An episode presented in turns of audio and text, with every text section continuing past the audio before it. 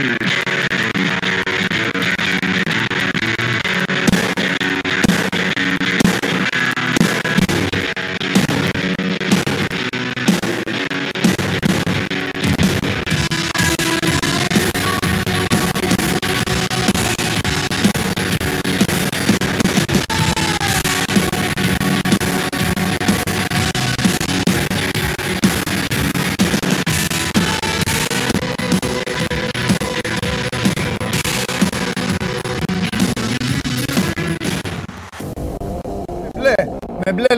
εθνικής ομάδας. Λόγω εθνικής ομάδας. Για να το ξεκαθαρίσω. Έχω όλα τα χρώματα. Καλή εβδομάδα. Καλώς ήρθατε. Έδρα του Σπόρ 24. Είμαι ο Παντελής Διαμαντόπουλος και μόλις ξεκινάει η εκπομπή που λατρεύετε. Show must go on live.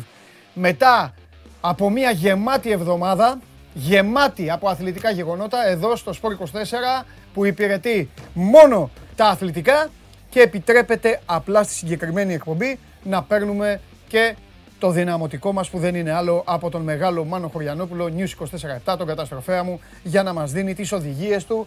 Οπ, το Anfield εδώ λίγο, χθες κόχλαζε το Anfield, τέλος πάντων. Ε, τις οδηγίες του για το πώς ε, θα κυλάει η καθημερινότητά μας. Λοιπόν, είναι μια εβδομάδα στην οποία, για να είμαι ειλικρινής απέναντί σας, πριν περάσω και στις καλημέρες μας, θα πρέπει να αφήσουμε και να κουμπίσουμε στο δυνατό όμο του αθλήματος που λέγεται μπάσκετ. Διακοπή δραστηριοτήτων σε όλα τα πρωταθλήματα. Είναι όπως λέω το διάστημα της ε, κατάθλιψης για όλους εμάς που στάρουμε να βλέπουμε τα πρωταθλήματα, βλέπουμε το κακό χαμό που γίνεται, να παρακολουθούμε, να χαιρόμαστε, να λυπόμαστε. Τώρα εθνικές ομάδες. Δεν σας έχω ρωτήσει ποτέ αν υπάρχει έστω ένας που το γουστάρει αυτό το διάστημα, που σταματάνε τα πρωταθλήματα και ξεκινάνε τα παιχνίδια των εθνικών ομάδων για τα προκριματικά. Ποτέ δεν σας ρώτησα. Άμα κάποιος υπάρχει που του αρέσει, ας το βάλει. Μόνο αν υπάρχει κάποιος που του αρέσει όμως. Μην πάρετε σβάρνα οι υπόλοιποι. Οι υπόλοιποι ξέρω οι περισσότεροι, σαν και εμένα. Λοιπόν, πάμε να δούμε τι έγινε το τρίμερο. Πάμε να δούμε πράγματα τα οποία σημάδεψαν ως γεγονότα, ως συμβάντα, ως μικρές πινελιές, ευχάριστες ή δυσάριστες που θα έχουμε να θυμόμαστε ή να συζητάμε ή και να τις έχουμε ξεχάσει ήδη. Τέλος πάντων, πάμε. Μουσική θέλω. Αυτός είναι ο εμβληματικός πρόεδρος της Μαρσέη. Δεν είναι πια μαζί μας από το 86 έως το 93 η θητεία του. Είναι ο Μπερνάρ Ταπί. Πολλοί κάποτε κοροϊδεύανε το όνομά του, αλλά ο Ταπί δεν ήταν ποτέ Ταπί για εκείνη τη Μαρσέη. Δεν βρίσκεται πλέον στη ζωή την Κυριακή σε ηλικία 78 ετών έχασε την μάχη από τον καρκίνο αφήνοντας την τελευταία του πνοή. Η αιωνία του η μνήμη σημάδεψε καλά το ποδόσφαιρο. Μ' αρέσει έτσι αφήνω επίτηδες να παίζει λίγο η μουσική. Εδώ είναι το παλικάρι μας, το μεγάλο παλικάρι των Βάσκων, ο Ινιάκη Williams, Athletic, Αλαβές. Ο Williams έκανε το απόλυτο ρεκόρ σερί εμφανίσεων στην La Liga 203. Από κάτω βλέπετε Λαρανάγκα 202, 188 ο Αρκονάδα, ο Θουμπιθαρέτα 184, βλέπετε έτσι, τερματοφύλακες και ο Αλφρέντο Ντιστέφανο 171. Και φεύγουμε από την Ισπανία και πηγαίνουμε στην Premier League. Αυτός είναι ο Δημήτρης Γιαννούλης, η Νόριτς πήρε τον πρώτο της βαθμό απέναντι στους ε, συμπαθητικούς, ε, όπως ε, λέω, φίλους μας δυνατούς, κάποιοι τους λένε οικοδόμους, κάποιοι τους λένε τσεκουράδες, παίκτες της Μπέρνλι, σκληρή ομάδα η Μπέρνλι, αλλά η Νόριτς τον πήρε το βαθμό. Καλή είναι η Νόριτς, καλή είναι η Νόριτς, μην φοβάστε, καλή είναι. Εδώ, μια σκηνή που σημάδεψε και μια στιγμή που συζητήθηκε με πρωταγωνιστή Έλληνα ποδοσφαιριστή. Εδώ ένας, δεν θα πω ελαφρόμυαλος, θα πω χωρίς μυαλό, εντελώς χωρίς μυαλό και με κάταγμα από ό,τι φαίνεται στο αριστερό του χέρι, μπουκάρει μες στο γήπεδο, είναι ο παδός της Καϊσέρισπορ και πηγαίνει κατευθείαν στον Μπακασέτα. Ο Μπακασέτας είπε ότι αν ερχόταν όπως ήρθε προς το μέρος μου και τον χτυπούσα, δεν θα ήμουν σωστό παράδειγμα για τα νέα παιδιά, ό,τι και να συμβαίνει στο γήπεδο, πρέπει να αντιδράς ε, αλλά όχι με άσχημο τρόπο. Ή πιο σωστά, δεν πρέπει να αντιδράσει με άσχημο τρόπο. Μπράβο στον Τάσο Μπακασέτα, τον αρχηγό της εθνικής μας ομάδας. Τώρα για αυτόν τον οπαδό της Καϊσέρης, τι να πω. Μπράβο και στους ανθρώπους της ασφάλειας. Έσπευσαν εκεί, πρόλαβαν. Τι θες, τώρα και τι θέλει αυτός τώρα και να ζητάει. Τέλος πάντων. Υπάρχουν και αυτά. Υπάρχουν και αυτά, τα έχουμε πει, έτσι. Πάμε και φεύγουμε και εδώ είναι η Κρήτη. Εδώ είναι ο Κούρτιτς, έχει βάλει γκολάρα με φάουλ, έχει κάνει το 0-2 για τον ΠΑΟΚ. Ο ΠΑΟΚ ο οποίος φεύγει από το Γεντικουλέ, φεύγει νικητής ο Ρασβάν Λουτσέσκου και είναι πρώτος στη βαθμολογία της Σούπερ Λίγκας. Εδώ, 1-3 και αυτή. Κοιτάξτε πώς κοιτάει ο Τζούμπερ τον ε, Σιμάνσκι. Λοιπόν, χαρούμενος ο, ο, ο Τζούμπερ, χαρούμενος ο Ελβετός, η ΑΕΚ κάνει την απόδραση και θα κάνει καλές διακοπές ή μάλλον καλή διακοπή. 1-3 στο Αγρίνιο η ΑΕΚ. Εδώ είναι ο Χατζηγιοβάνης και ο Πέδρο Μαρτίνς. Δίνουν το χέρι, ο Χατζηγιοβάνης έχει ε, μπει. Είναι το τέλος του παιχνιδιού, φοράει τη φόρμα του γιατί είχε γίνει αλλαγή. Ο Μαρτίνς ε, φεύγει από τον αγωνιστικό χώρο. Συνήθως αυτές τις περιπτώσεις λένε πολύ κακό για το τίποτα ε, ή για ε, διαφόρων ειδών ε, ιστορίες. Βάλτε όποια λαϊκή θυμοσοφία θέλετε. Ολυμπιακός, Παναθηναϊκός, κουλούρια. Αυτό έγραψε ιστορία. Σάσα Βεζέγκοφ στο πρώτο του παιχνίδι του Ολυμπιακού, πρώτο σκόρερ με 24 πόντους, είναι το πρώτο παιχνίδι του Ολυμπιακού μετά από 879 ημέρες. Ο Ολυμπιακός κερδίζει 103-78 την ΑΕΚ. Πολύ μπάσκετ στη συνέχεια, πάρα πολύ μπάσκετ όχι μόνο γιατί κέρδισε ο Ολυμπιακός, αλλά γιατί το επόμενο είναι ε, ακόμη πιο σημαντικό ως στοιχείο και ως αποτέλεσμα. Δεν ξέρω στη Θεσσαλονίκη οι φίλοι του Άρη τι πιστεύουν ή τι περιμένουν από την αγαπημένη τους ομάδα. Αυτό όμως που είναι πραγματικότητα είναι ότι ο Άρης στην πρεμιέρα της Α1 κερδίζει έναν Παναθηναϊκό ο οποίος πήγε στο Αλεξάνδριο, κέρδιζε ακόμη και με 19 πόντους, αλλά ο Χάνλαν εδώ έχει βάλει 35 και οδηγεί τον Άρη σε 81-71 στη νίκη. 81-71 κόντρα στους πράσινους. Αυτός είναι ο Βαγγέλης Μάτζαρης, τον βγάλαμε τις προάλλες, τον βγάλαμε να μας μιλήσει, να πει δύο λόγια για τον ε, Ντούσαν ε, Ιβκοβιτς. Ε, ήταν στην παγωμένη Πολωνία, όλα καλά του φαίνονταν. Θα φύγει όμως από την παγωμένη Πολωνία και θα πάει στο πάντα ζεστό Ισραήλ. Η Χάπολ Ειλάτ είναι ο έκτος σταθμός της ε, καριέρας του. Δεν έκατσε πολύ ο Βαγγέλης ε, στην ε, Πολωνία. Ε, πιστεύω ότι θα περάσει καλύτερα και ως, ως κλίμα θα περάσει 100% καλύτερα στο Ισραήλ. Ε, φινάλε βέβαια. Μ' αρέσει. Θα αφήσω τη μουσική. Αφού ο Γκουαρδιόλα χτυπήθηκε και έδωσε όλο το σοου, στη συνέχεια αγκάλιασε τον κλοπ, τα είπαν σαν καλά φιλαράκια, το ευχαριστήθηκαν. Άλλη μια μεγάλη ματσάρα του Αγγλικού Πρωταθλήματος θαυμάσαμε. Liverpool City 2-2 με τις στιγμές τους και οι δύο ομάδες, με τη φοβερή ανάλυση στο τέλος από τον Jurgen Klopp, με μια City η οποία στο πρώτο ημίχρονο θα μπορούσε να μας είχε κλείσει το σπίτι, δεν μας το κλείσει ευτυχώς. Ρε Φαμπίνιο, ψηλά πλάσα ρε. Δείτε την τελευταία φάση, δείτε τη φάση του 87 και θα με θυμηθείτε. Στείλτε ψηλά την μπάλα να μην προλάβει κανένας να στην κόψει. 2-2 η Liverpool και τώρα θα καθίσω. Μ' αρέσει που τελειώνουμε με Liverpool έτσι χωρίς να υπάρχει καθίστε αυτό και τραπέζι εδώ. Έτσι, μόνο και μόνο για να τελειώνουμε με Liverpool. Ε, λοιπόν, καλημέρα σε όλους σας. Καλημέρα από τον Κώστα Ιωάννου που έστειλε πρώτος από την Πάφο το, και τους uh, Γιώργιδες και όλους τους υπόλοιπους. Ναύπλιο, Θεσσαλονίκες, Βόρεια Ελλάδα, Νότια Ελλάδα, εξωτερικό χαμός.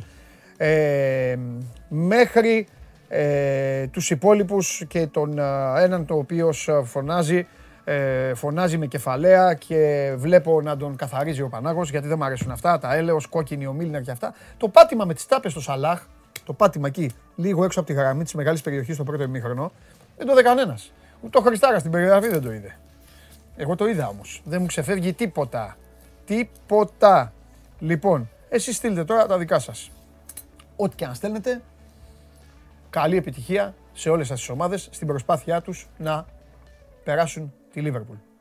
Είναι το Show Must Go Live στο κανάλι του Sport 24 στο YouTube. Το ακούτε μέσω της εφαρμογής TuneIn ολοζώντανο. Δεν χάνετε στιγμή. Μπαίνουμε και μετά στο Spotify με τη μορφή podcast. Ένα τέταρτο μετά το τέλος της εκπομπής. Μας ακούτε και στο αυτοκίνητο μέσω της εφαρμογής Android Auto. Στέλνετε στο Twitter, υπάρχουν το, υπάρχει με hashtag τα αρχικά της εκπομπής. Στο YouTube εδώ έχετε αρχίσει, έχετε πάρει φόρα και λέτε τα δικά σας. Στο Instagram, στη σελίδα του Sport24, πηγαίνετε στα stories και εκεί που λέει ερώτηση, σχόλιο, στείλτε εδώ και θα το συζητήσουμε ό,τι αξίζει ό,τι μπορέσω να αλλιεύσω θα το συζητήσουμε μαζί. Εδώ σήμερα η εκπομπή έχει πολλές εκπλήξεις. Έχουμε πολύ μπάσκετ. Με μπάσκετ θα πάμε. Όχι σήμερα, γενικά. Το μπάσκετ θα μας σώσει. Κρατήστε την ώρα που σας το λέω. Πού να πηγαίνουμε, τι να λέμε συνέχεια; Για το Λιχτενστάιν, για τις ελπίδες που είχε η εθνική μας ομάδα; Ε, το Σιριώδη που μου τον έχεις. Τον έκρυψε σήμερα το Σιριώδη, ε. Λέω κι εγώ. Γι' αυτό, γι αυτό μου δίνεις τη σκαλέτα, κύριε Πεπερίδη, και είναι, ε, και είναι έτσι. Έχεις κρύψει το Σιριώδη. Πρέπει να πάμε το χαλιάπα. Για το χθεσινό παιχνίδι στο Καραϊσκάκι θα έρθει εδώ Γουλής να συζητήσουμε. Μετά τον καταστροφέα. Πρώτο καταστροφέας και μετά ο Γουλής. Θα πούμε ό,τι είναι να πούμε και για την εικόνα του Παναθηναϊκού και για την εικόνα του Ολυμπιακού. Ε, κάνουμε αλλαγή, σας την έφερα. Δεν έχει παραθυράκια. Εδώ, Γουλής, κατευθείαν. Και έχουμε όλα αυτά τα οποία θα σας κάνουν συντροφιά μέχρι τις 2, ελπίζω να είναι 2, τέλος πάντων. Δημοψήφισμα, ψηφίσει ο λαός. Τι έχετε φτιάξει; Δεν ξέρω τίποτα, να ξέρετε. Ποιος παράγοντας έπαιξε τον καθοριστικό ρόλο στο αποτέλεσμα; Οι επιλογές του Μαρτίνς, η κούραση του Ολυμπιακού από τη Φενέρ, η τακτική του Γιωβάνοβιτς. Η τακτική προσέγγιση. Μάλιστα. Οι επιλογές του Μαρτίνς, η κούραση του Ολυμπιακού από τη Φενέρ, η τακτική προσέγγιση του Γιωβάνοβιτς. Και επειδή ήδη, ήδη μου στέλνουν εμένα μηνύματα, φίλοι μου, και μου λένε δώσε την μπάλα, θα πω κάτι ότι αυτή η μπάλα της Admiral βγαίνει σε πολλά χρώματα για τις επόμενες δύο εβδομάδες κάθε μέρα από μία μπάλα. Ξεκινάω με μπλε λόγω εθνικής. Έτσι θα πηγαίνω ανάλογα. Έχουμε, είναι 10 μπάλες. Έχουμε μέσα δύο μπλε, δύο κίτρινες, δύο πράσινες, δύο κόκκινες, δύο μαύρες. Ανάλογα με το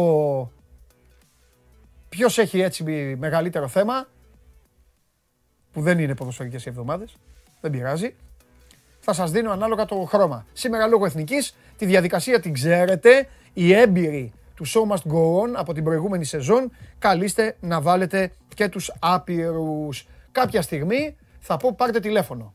Ο πρώτος λοιπόν, να το εδώ, επέστρεψε. Επέστρεψε. Ο πρώτος λοιπόν θα ακουστεί και η φωνούλα του. Τον αριθμό τον έχουμε; Γιατί μην νομίζετε, πήγαμε και διακοπές, ξέχασα και τον αριθμό. Άντε, να το δείξουμε σε σούπερ, ναι. Θα βγει ένα σούπερ, να δούμε και τον αριθμό. Όλοι μαζί. Λοιπόν, και θέλω και κάρτα παρακαλώ από αύριο. Κάρτα με την μπάλα. Λοιπόν, άντε βγάλτε το σούπερ και έχετε το έτοιμο γιατί θα το ξαναπώ. Κάποια στιγμή έτσι όταν πω εγώ, μην αρχίσετε να παίρνετε τηλέφωνα, την ξέρετε τη διαδικασία. Δεν το, δεν το σηκώνω. Ε, ποιος γίγαντας είχε τα 5 δευτερόλεπτα; Της ε, δημοσιότητάς του. Α, ήταν στο γήπεδο και τον έδειξαν λέει. Ε, Τέλος πάντων. Να το το τηλέφωνο. 6977 550 872. 6977 550 872. Ένας από εσάς θα πάρει αυτήν εδώ την παλίτσα. Την έχω εδώ και παίζω. Τάκ. Και θα πάρει να παίξει. Να την έχει σπίτι του. Τα είπαμε τα γεγονότα. Είπαμε και το Πολ. Θέλω να ξεκινήσω με έναν τύπο ο οποίος δεν έχει περάσει καλό Σαββατοκύριακο εκτός αν μου το γυρίσει στο μπάσκετ. Αν μου το γυρίσει στο μπάσκετ, χθες για αυτόν θα ήταν μια υπέροχη μέρα. Αν όμως θέλει να μείνει στο ποδόσφαιρο, τότε ό,τι έγινε το Σαββατοκύριακο, του μαύρισε την ψυχούλα. Για πάμε. Το Σάββατο δηλαδή, το Σαββατοκύριακο, το Σάββατο. Και τα δύο το Σάββατο ήταν. Για πάμε.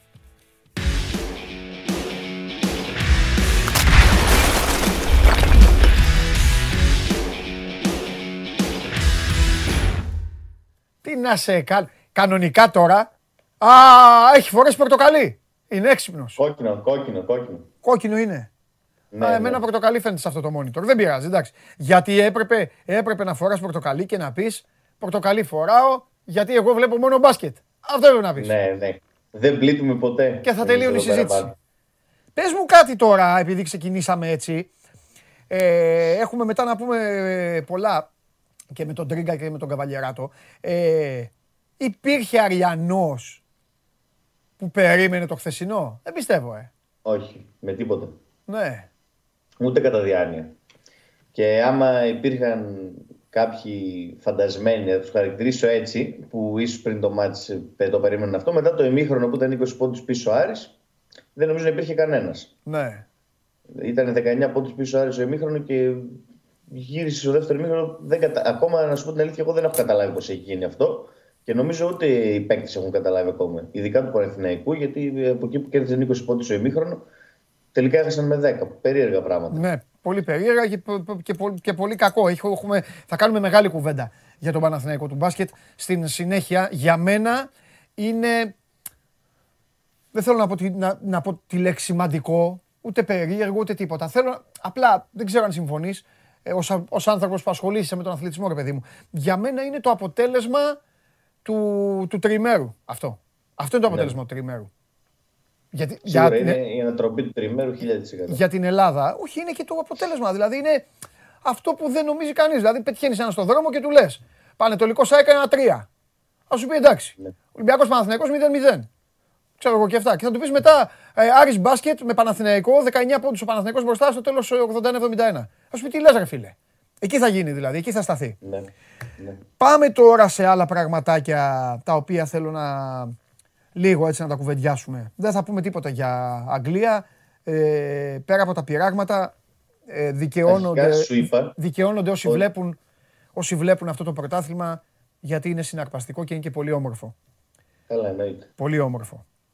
Μόνο και μόνο Όταν που παίζουν βλέπεις... ίδια μέρα, Έλα. Δεν κερδί... Όταν παίζουν ίδια μέρα Άρης και Manchester United, σου είπα ότι δεν κερδίζουν ποτέ και οι δύο. Ναι. Τώρα δεν κερδίζει κανένας. Θυμάσαι πώ το είχα πει. Ναι, μου το έχεις πει και είχα πει καλή επιτυχία στον Άρη κάθε εβδομάδα να έχει. Ναι. ναι. Με το που είδα ότι είναι και τα δύο μάτια το Σάββατο, λέω ένα θα σπάσει. Δεν πρέπει να σπάσουν και τα δύο. Ναι. Αλλά έσπασαν και τα δύο. Ναι. Έσπασαν και τα δύο. Ε, τι έγινε, ρε παιδί μου, πάλι ε, την Παρασκευή συμφώνησες σε αυτό που είπα ότι είναι το μάτς που πλέον θα δούμε, θα δούμε κανονικά τον Άρη να ζυγίζεται μετά από αυτά που πέρασε, κόλαση, παράδεισο και τελικά είδαμε πάλι ένα μάτς να τελειώνει και το Βικελίδης να αποδοκιμάζει ζυγίστηκε ανεπαρκής ο Άρης. Ναι. Γιατί δεν το περίμενε κι εγώ να υπάρχουν τόσο έντονες αποδοκιμασίες ε, στο τέλος του παιχνιδιού. Γιατί δηλαδή... εσύ, Δημήτρη, γιατί αποδοκιμάζουν. Ποιο, βασικά, τι, τι, τι, τι, τι δεν τους αρέσει; Ενοχλεί η εικόνα.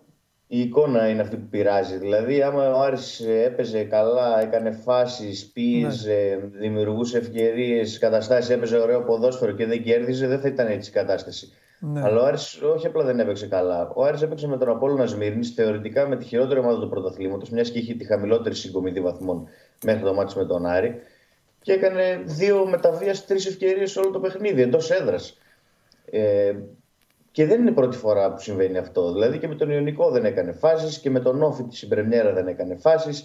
Ε, και με τον Παναθηναϊκό ευτύχησε να βάλει γκολ νωρίς. Γενικά δεν έκανε φάσεις, αν και το διαχειρίστηκε σωστά το παιχνίδι δείχνει ότι ο Άρης ε, από τη μέση και μπροστά ενώ έχει τα ονόματα, έχει καλούς ποδοσφαιριστές, δεν έχει συνδυασμούς, δεν μπορεί να βγάλει ε, επικίνδυνες φάσεις στην αντίπαλη αιστεία και γενικότερα δεν παίζει καλά. Ε, δηλαδή τον έχουν διαβάσει τον Άρη οι αντίπαλες ομάδες γιατί φέτος, ε, πλέον στο σύγχρονο ποδόσφαιρο τίποτα δεν μένει κρυφό. Ο Άρης δεν μπορεί να ανταπεξέλθει κόντρα σε κλειστές άμυνες και όποια ομάδα θα τον παίξει πίσω και θα τον περιμένει και θα του δώσει την μπάλα και, και το πει παίξε, δεν μπορεί να κάνει τίποτα.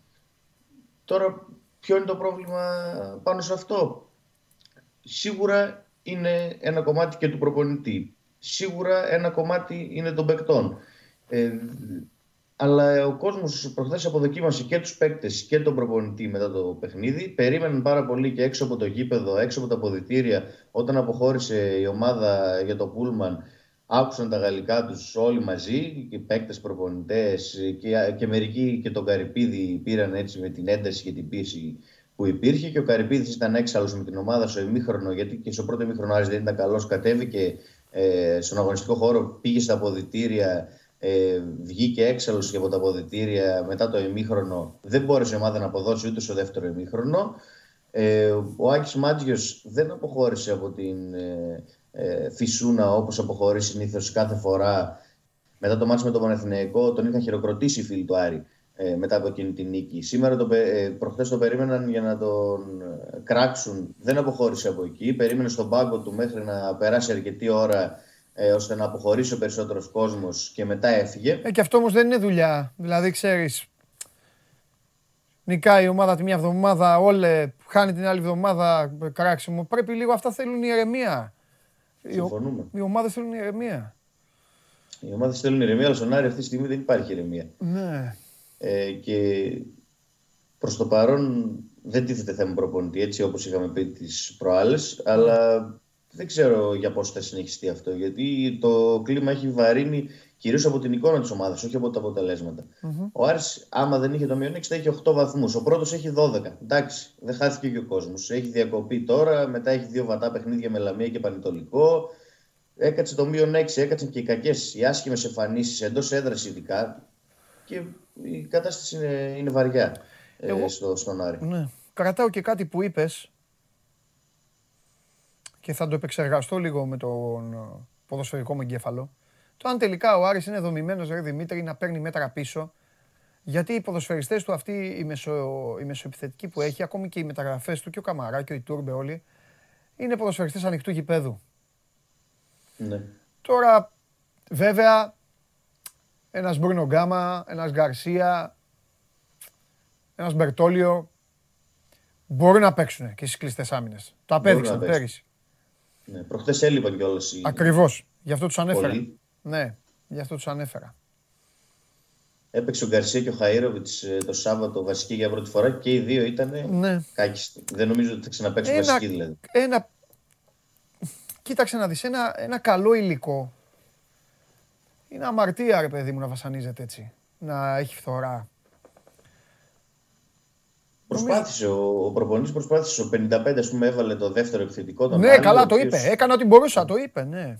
ναι. Αν και είπε ότι παίξαμε καλά και κάναμε φάσεις, που αυτό δεν έγινε ποτέ. Ναι.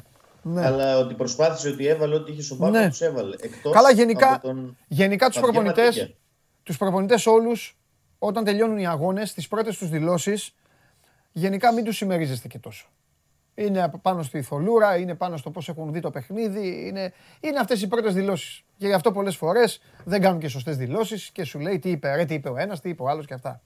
Δεν δίνω. Εγώ ειλικρινά σε αυτές τις δηλώσεις ε, δεν δίνω ποτέ, ποτέ βάση. Εξάλλου τις περισσότερες φορές είναι δύσκολος και ο ρόλος του συναδέλφου. Ε, οι ομάδες πολλές φορές θα το έχεις διαπιστώσει και εσύ και οι φίλοι μας εδώ και οι φίλες μας που βλέπουν. Οι ομάδες έχουν πάει χάλια και ξέρεις, οι συνάδελφοι Ντρέπονται ρε παιδί μου, μόλις τελειώσει ναι. να τους πούνε τι έγινε, γιατί δεν κάνατε μια φάση. Εδώ υπήρχε ομάδα πριν κάνα δύο εβδομάδες, δεν θυμάμαι πια κιόλας. Ελληνική ήταν, δεν θυμάμαι. Δεν είχε κάνει τίποτα στο γήπεδο και του λέει ο δημοσιογράφος: Ναι, το πλάνο σας λέει λειτουργήσε. Και λέει ο άλλος: Ναι, ναι, λειτουργήσε, απλά δεν καταφέραμε. Και μιλάμε, είχε γελάσει 100 λεπτά, έκλαιγε το σύμπαν. Γι' αυτό λίγο αυτές τις πρώτες δηλώσεις μην έχετε, μην δίνετε τόσο μεγάλη βάση. Τέλος πάντων. Είχε μερικές δηλώσεις και από τον Κουέστα, οι οποίες αξίζουν να τις αναφέρουμε. Ο Κουέστα ναι. είπε ότι υπάρχει πρόβλημα επικοινωνίας στην ομάδα και πρέπει να λυθεί. Ναι. Τι εννοεί τώρα με το πρόβλημα επικοινωνίας; Δεν ναι. υπάρχει επικοινωνία μεταξύ των ποδοσφαιριστών; Δεν υπάρχει επικοινωνία μεταξύ των ποδοσφαιριστών και του τεχνικού team; Ναι. Δεν μπήκε παρακάτω ο Ισπανός, δεν είπε παραπάνω πράγματα, αλλά το ανέφερε στις δηλώσεις του μετά το παιχνίδι. Ναι και είναι άξιο αναφοράς γι' αυτό. Ναι. Επίσης, άξιο αναφοράς είναι και το γεγονός ότι ο Χαβιέ Ματίγια, ένας ποδοσφαιριστής, ο οποίος τρεις σεζόν ήταν ε, από τους βασικούς του Άρη, προχθές πάλι δεν έπαιξε λεπτό και γενικότερα στο προηγούμενο παιχνίδι είχε παίξει μάξιμου 5 λεπτά. Μάλλον οι σχέσεις του προπονητή με τον Ματίγια δεν είναι και καλύτερες. Στο τέλος έφυγε μόνος του εκνευρισμένος και ο Ισπανός. Δεν τον βλέπω να έχει και πολύ μέλλον τον Ματίγια στον Άρη. Τελειώνει και το συμβόλαιο του το καλοκαίρι και είναι περίεργο γιατί και πέρσι ο Ματίγια ήταν από τους παίκτες οι οποίοι τράβηξαν κουπί μαζί με τον Τζέκο και τον Σάσε. Βέβαια. Δεν ξέρω βέβαια. γιατί δεν έπαιξε Πολύ. Ε, και προχθές. Και προχθές που ο Απόλυνα ήταν και κλεισμένος πίσω και περίμενε, ναι. ίσως ο Ματίγια να μπορούσε να βοηθήσει με κάποια μπαλιά γιατί έχει καλά πόδια, με κάποιο στημένο ίσως που είχε ναι. ο Άρης. Ναι. Δεν αγωνίστηκε. Προθερμενόταν από το ημίχρονο μέχρι να λήξει το παιχνίδι χωρίς ναι. να χρησιμοποιηθεί. Ο Άλλη ο Ιρακινός σήμερα θα κάνει μαγνητική Μπήκε, έπαιξε 5 λεπτά, τραυματίστηκε σε μια ανύποπτη φάση. Η φόβη είναι ότι έχει υποστεί ρήξη χιαστού. Μάλλον δεν τη γλιτώνει ο νεαρός επιθετικός. Έφυγε κλαίγοντας από το γήπεδο και ήταν πολύ άτυχος. Μόλις μπήκε σε μια επαφή με την μπάλα, πάτησε την μπάλα, σκόνταψε ε, και αποχώρησε. Λογικά δεν θα τον ξαναδούμε φέτος, αλλά περιμένουμε και τη μαγνητική τη σημερινή. Αύριο θα πούμε τα νεότερα για τον mm-hmm, Ιρακινό. Ε, σε αφήνω, δώσε μια απάντηση στο φίλο μου τον Σπύρο με τον Ιτούρμπε. Λέει τι γίνεται, τι κάνει ο Ιτούρμπε; Ο Ιτούρμπε από θεραπεία κάνει. Τώρα με τη διακοπή θα επιστρέψει κανονικά την επόμενη εβδομάδα στις προπονήσεις. Κατά πάσα πιθανότητα θα είναι στη διάθεση του Άκη Μάτζου για το μάτι με τη Λαμία στις 16 Οκτωβρίου γιατί πηγαίνει καλά η αποθεραπεία του, όπως μας λένε οι άνθρωποι του Άρη. Μάλιστα. Ωραία. Δημήτρη μου, σε ευχαριστώ πάρα πολύ. Και αύριο τώρα θα έχουμε να συζητάμε τώρα 10 μέρες μέχρι να ξανα. Λαμία είπες; Λαμία, ναι. Στη Λαμία. Στη Λαμία. Στη Λαμία. Ωραία, το κρατάμε. και βλέπουμε. Λοιπόν, έλα φιλιά, τα λέμε αύριο. Καλή συνέχεια. Να δούμε πώς θα πάει αύριο η... Να δούμε πώς θα πάει αύριο η κατάσταση. Ε, μάλλον πώς θα πάει με τους τραυματίες του Άρη. Και αύριο θα έχουμε χρόνο να τα πούμε και για τον, ε, και για τον Μήτρογλου και για τον Άλλη και για όλους. Ο Άρης ο οποίος δεν του φτάνουν μόνο τα, τα προβλήματα, τα παικτικά σε θέματα συνεργασιών και σε θέματα να βρεθεί λίγο η ομάδα. Είναι ακόμη στο ψάξιμο, φαίνεται ολοκάθαρα αυτό. Θέλω να πω κάτι όμως, γιατί δεν είναι μόνο, την ξέρετε την εκπομπή, δεν είναι μόνο οι πάσες εδώ να παίζουμε τέννις με τα παιδιά, να μιλάμε και μόνοι μας, εγώ με εσάς δηλαδή. Ε, νομίζω ότι ο Άρης είναι ένα τέλειο παράδειγμα για όλους ε, για το πώς θα πρέπει να αντιμετωπίζονται οι ομάδες. Θέλει λίγο ψυχραιμία το πράγμα. Εγώ δεν λέω ποτέ ότι είναι νωρίς, το ξέρετε. Όποιον ακούτε και σας λέει είναι νωρίς, κλείστε το, μην το ακούτε. Τι είναι νωρίς; Οκτώβρη πήγαμε. Αυτά είναι δικαιολογίες. Δεν υπάρχει είναι νωρίς. Πέντε αγωνιστικές κυλήσανε. Απ' την άλλη όμως πρέπει να περιμένουμε να δούμε πού θέλει μια ομάδα να κάτσει, πού θέλει μια ομάδα να κατασταλάξει. Υπάρχουν ομάδες οι οποίες έχουν προσανατολισμό και πλάνο και δεν είναι μπερδεμένες. Υπάρχουν και ομάδες οι οποίες είναι μπερδεμένες. Ο Άρης είναι μία από τις μπερδεμένες ομάδες. Όπως είναι και άλλες ομάδες μπερδεμένες και φαίνονται. Υπάρχουν ομάδες λοιπόν, οι μπερδεμένες ομάδες που έχουν καλό υλικό, τι κάνουν; Σου κάνουν μια πολύ καλή εμφάνιση, δείχνουν ένα κομμάτι του πραγματικού τους εαυτού και μετά την επόμενη αγωνιστική σκουντουφλάνε. Γιατί υπάρχει αυτό το μπέρδεμα. Γιατί ο προπονητής πρέπει να κάνει ένα rotation, γιατί υπάρχουν χαρακτήρες, γιατί αν έχεις πολλούς καλούς παίκτες δεν χωράνε όλοι. Δεν μπορείς να παίξεις με 14 βασικούς, πρέπει να παίζεις με 11, πρέπει να βρεις το ρόλο, πρέπει να φτιαχτούν καλά τα αποδητήρια και αυτού και από την αρχή. Δεν σας ανακαλύπτω την Αμερική, αλλά το λέω συνέχεια και πρέπει να το λέω συνέχεια για να καταλαβαίνετε ότι η μπάλα δεν είναι απλά. Έλα, ξεκινάει το μάτς. Ωραία πάσα, σέντρα, σούταρε, γκολ. Ούτε είναι 0 στα 15 σέντρες. Δεν είναι έτσι το ποδόσφαιρο. Υπάρχουν και αυτά στο ποδόσφαιρο. Υπάρχουν και το ένα στις πέντε μπαλιές μπήκαν στην περιοχή. Υπάρχουν και το 25% έκανε αυτός έτσι, 28% έκανε ο άλλος το χιουβέτσι. Αλλά πάνω απ' όλα η καθημερινότητα της ομάδας είναι αυτή που ορίζει και την τύχη της. Η προπόνηση είναι το βάσανο του παίκτη. Η προπόνηση είναι η δουλειά του. Το παιχνίδι είναι η χαρά του. Όταν λοιπόν την ώρα της χαράς δεν μπορεί να χαρεί, δεν μπορεί να το κάνει καλά, σημαίνει ότι την ώρα της δουλειάς, την ώρα δηλαδή των προπονήσεων, τα πράγματα δεν λειτουργούν ρολόι. Όχι στις ασκήσεις. Όχι στο να τρέξεις απέναντι να βγάλει τριγωνάκια. Ή στο καθεστώς 4-2, έλα να παίξουμε επίθεση άμυνα. Ή στο οικογενειακό διπλό. Ή στο κάντε, έλα να δουλέψουμε στα στημένα, τρεις από δεξιά, τρεις από αριστερά, βγάλτε σέντρες. Αυτά δεν είναι. Αυτό είναι πως πηγαίνετε εσείς στη δουλειά σας, ανοίγετε το μαγαζί, κάθεστε και κάνετε αυτά που πρέπει να κάνετε. Η ομάδα θέλει συνοχή, θέλει συνεργασία, θέλει να ταιριάζουν οι ποδοσφαιριστές. Θέλει ο ένας να μάθει τον άλλο. Να ξέρει ο ένας που κινείται ο άλλος, με κλειστά μάτια. Να είναι στην πλάτη του ο παίκτης και να ξέρει ότι έχει φύγει. Να ξέρει ότι τον έχει καλύψει ο άλλος συμπαίκτης του. Όλα αυτά δουλεύονται στην προετοιμασία και στις επιλογές. Όχι τον Οκτώβριο. Σε καμία ομάδα. Οπότε, επειδή οι ελληνικές ομάδες είναι όλες μια κόπια, ανάλογα η καθεμία με τα λεφτά της, ανάλογα με την ιστορία της, το όνομά της και τη φανέλα της, να ξέρετε ότι το παράδειγμα του Άρη το έχετε δει παντού. Παντού υπάρχει ένας Άρης. Είτε είναι πιο μεγάλη ομάδα, ε, σε κόσμο, ιστορία κλπ. είτε είναι πιο μικρή ομάδα. Το παράδειγμα λοιπόν του Άρη είναι αυτό που πρέπει να αποφεύγουν όλες οι ομάδες και κυρίως τώρα να το αποφύγει και ο Άρης. Δεν γίνεται τη μία εβδομάδα να φεύγουν κανονικά από τη Φυσούνα όλοι ή ο Μάτζιος και την άλλη να μην φεύγουν γιατί περιμένουν να τον αποδοκιμάσουν. Και εκεί η ιστορία καταλήγει βέβαια και στην διοίκηση και στο πώς ορίζει η διοίκηση το μηχανισμό και ποια είναι η φιλοσοφία της διοίκησης και πώς μπορεί η διοίκηση να μπει μπροστά και να βάλει όλα τα στεγανά για να λειτουργήσει το σύστημα. Αν δεν μπουν τα στεγανά, το σύστημα δεν θα λειτουργεί ποτέ. Αυτά. Αυτά ήθελα να σας πω. Θα το ξαναπούμε με την πρώτη ευκαιρία και για κάτι άλλο που θα δοθεί. Αυτό είναι το Show Must Go Live εξάλλου, για να συζητάμε και να λέμε τα πράγματα κανονικά όπως είναι, χωρίς εικασίες, χωρίς μυθολογία και χωρίς ποδοσφαιρική ανάλυση που δεν είναι ποδοσφαιρική ανάλυση. Φέρτε τον, παρακαλώ. Πού τον έχουμε; Α, εδώ είναι. Α, έχει το θράσος. Α, έχει το θράσος. Κάνουμε; Τι κάνουμε; Α, και μου μπαίνει σαν την Ελισάβετ. Ε, Και μου μπαίνεις με χαιρετισμό. η εβδομάδα μου. Η εβδομάδα σου. Οι εβδομάδες σου είναι.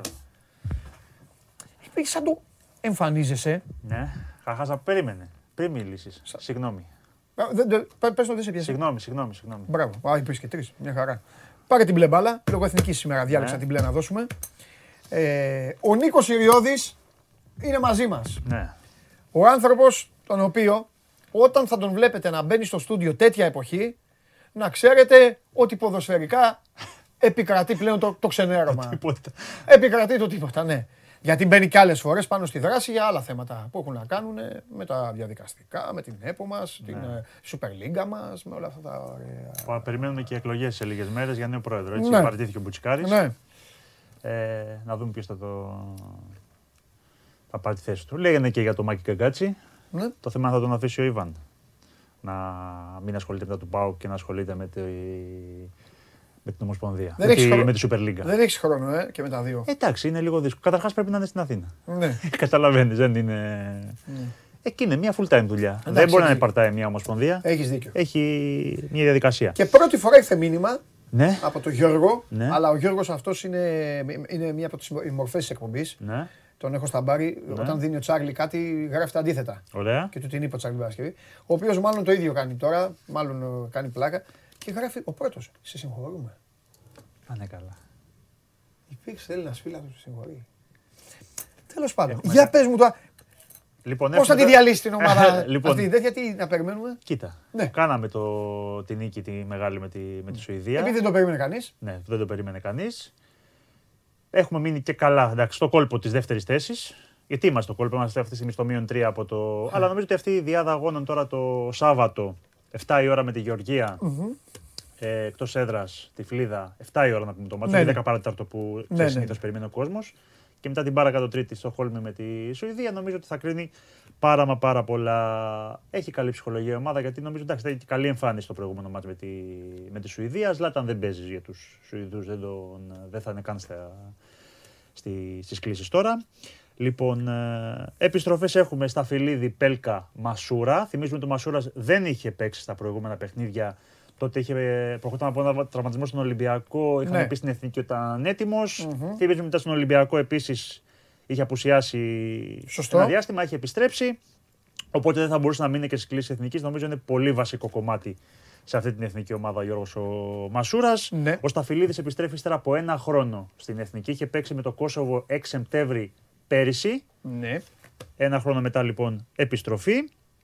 Δεν είναι φυσικά στις κλήσει ο, ο Γαλανόπουλος, ο οποίος το παιδί έχει τον τραυματισμό το, το σοβαρό σε σχέση με την προηγούμενη φορά. Ε, έμεινε εκτός. Ο Φούντας επίσης έμεινε εκτός. Ένα παιδί το οποίο πραγματικά πίστευα. Ναι. Απλά, Α, βλέπουμε να όλες σε τις- βοηθάει, άμα ναι, θέλεις, ναι, ναι. ναι. Ναι. Όχι, εντάξει. Εγώ βλέπω Τα κυρίως είπα τώρα- και εγώ όταν ε, την προηγούμενη εβδομάδα. Ναι, εγώ λέω τώρα τις. Ε... Ωραία, αφήστε όμως τα ονόματα των παιδιών. Ναι, εκεί, ναι, αλλά- ναι. ναι. Ο Φούντας είναι ένα παιδί το οποίο πραγματικά πιστεύω ότι θα έπρεπε να έχει πάρει λίγο παραπάνω χρόνο στην εθνική και κάποιες παραπάνω ευκαιρίες. Το βλέπουμε από πέρσι Ναι. στη, στη Rapid. Σκοράρει κατά ρηπά συνέχεια, βάζει. Εντάξει, σου, Βάζει. δίνω, σου δίνω μισό πόντο για αυτό που λες, από την άποψη Δε- ότι δες το, μήπως ρε έχουμε παιδί και... μου. Ναι, αυτό δεν είναι ότι μήπως έχει έχουμε και τίποτα, τίποτα. τίποτα κάνα Ναι. γκολτζίκα να πεις ρε παιδί μου δεν βγαίνει. Ε, δεν ναι. έχεις ας πούμε ένα μήτρογλου σημείο αναφοράς. Ναι, Ο Λεβαντόφσκι δεν είναι, βγαίνει. είναι Πολωνός, ναι. Οπότε θεωρώ ότι θα έπρεπε να παίξει λίγο παραπάνω. Δεν τον έχει καν τώρα στις κλήσεις το Φούντα. ναι. Ο Ρέτσος πάλι είναι έξω. Και το παιδάκι ο Παπαδόπουλος που τον είχε πάρει. Ε, το Παπανικολάου, με συγχωρείς. Δεν ξέρω γιατί τον είχε καλέσει να σου πω την αλήθεια. Τον άφησε τώρα έξω. Αυτές Οκ, είναι έτσι ναι, μόνο. ήθελε, Ναι, οκ, ναι. κάτι ήθελε να δει. Προφανώς ξέρεις κανένα φορά τους καλούν και για τις προπονήσεις για να Ε, δουν βέβαια, λίγο πώς. ε, βέβαια. Ε, βέβαια. Απλά δεν ήταν ένας παίκτης τον οποίο περιμέναμε να παίξει. Λοιπόν, η Ισπανία θυμίζουμε ότι έχει 13 βαθμούς, αλλά Ναι. σε 6 ματς Ε, έχει 9 η Σουηδία, έχει 6 η Ελλάδα. Εμείς έχουμε από 4 παιχνίδια. Και έπονται οι, οι άλλες δύο ομάδες μας στον όμιλο με 4 και έναν ε, πόντο. Νομίζω εντάξει, είμαστε ακόμα το, μετά το, την νίκη την προηγούμενη στο κόλπο της δεύτερης θέσης που είναι για τα, για τα μπαράζ. Αλλά εντάξει, πάλι έχουμε. Αν δηλαδή αν τώρα χάσει από τη Σουηδία, νομίζω ότι εκεί τελειώνει το, το πανηγύρι γιατί μένεις στο μείον 6. Γιατί είσαι στο μείον 3, αλλά έχεις κερδίσει ήδη τη Σουηδία. Δεν είναι ότι την περιμένεις στη Σουηδία να παίξεις. Ε, οι Ισπανοί νομίζω ότι σε ένα βαθμό. Ζούμε, το έχουν καθεστώς, ζούμε στο καθεστώς παρηγοριά στον άρρωστο. Μετά και από αυτό, ή και σε προβληματίζει και αυτό που έγινε με το Ζαγοράκι. Ότι ρε παιδί μου τώρα θα καθυστερήσει ό,τι είναι να γίνει με την εθνική ομάδα. Ήθελες αυτά τα μάτσα να είναι με ένα άλλο καθεστώς; Με άλλο προπονητή εννοείς; Έστω με άλλο προπονητή για να. Δεν για νομίζω να... ότι ήταν έμεινε ο Ζαγόρ κιόλας και μετά την τελευταία εμφάνιση θα τον έδιωχνε. Ναι. Βγαίνανε και διάφορα και λέγανε: Κοιτάζει ο Ζαγόρ εδώ και καιρό, μιλάει για προπονητές, κάνει ράνι. Εν τέλει το ότι παραιτήθηκε ο Ζαγοράκης σημαίνει ότι δεν έκανε καμία συζήτηση. Δηλαδή προφανώς ήταν στο μυαλό κάποιον όλο αυτό το οποίο. Ή στη λογική. Ναι, είχε, είχαν μείνει ότι προφανώς μάλλον κοιτάζει κλπ. Ναι. Δεν ξέρω κατά πόσο η εθνική μπήκε τόσο σοβαρά στο να δει Ναι. διαδοχή κατάστασης, γιατί δεν ξέρω και τι κορβανά έχει. Δεν ξέρω, δηλαδή καμιά φορά θες, αλλά δεν σου βγαίνουν τα κουκιά. Πρέπει να πληρώσεις δίκιο, αποζημίωση, έχεις πρέπει δίκιο. να βρεις ποιος θα έρθει τώρα να αναλάβει. Δεν είναι ότι, οκ, θέλω να έρθει κάποιος άλλος. Μπορώ να φέρω κάποιον καλύτερο από αυτόν που έχω. Έχω τα λεφτά για να τον πάρω. Και να πρέπει και να δώσω αποζημίωση σε αυτόν που, που είναι αυτή τη στιγμή και να πληρώσω και καλά λεφτά σε ένα καινούριο. Και ποιος θα να δώσω Θα καινούριο; σε, θα σε ρωτήσω και κάτι άλλο. Δίνεις πιθανότητες να πάμε με φανσίπ και στα προγραμματικά για το Euro; Αν αποκλειστεί τώρα εθνική. Αν αποκλειστεί τώρα. Δύσκολο. Δεν νομίζω. Δεν νομίζω γιατί ο ίδιος είχε πει ότι θέλω να πάω στο, στο Κατάρ. Αυτός είναι ο στόχος μου. Ε, άρα θα έχει αποτύχει στο στόχο του. Θα έχει αποτύχει σε δύο στόχους. Ναι.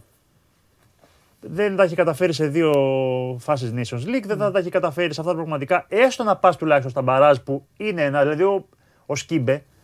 Ναι, με δεν μας είχε στείλει στο Μουντιάλ, αλλά σε είχε στείλει στα μπαράζ. Ναι. Δηλαδή αυτό που λέμε έξε το. Ναι, ναι, ναι.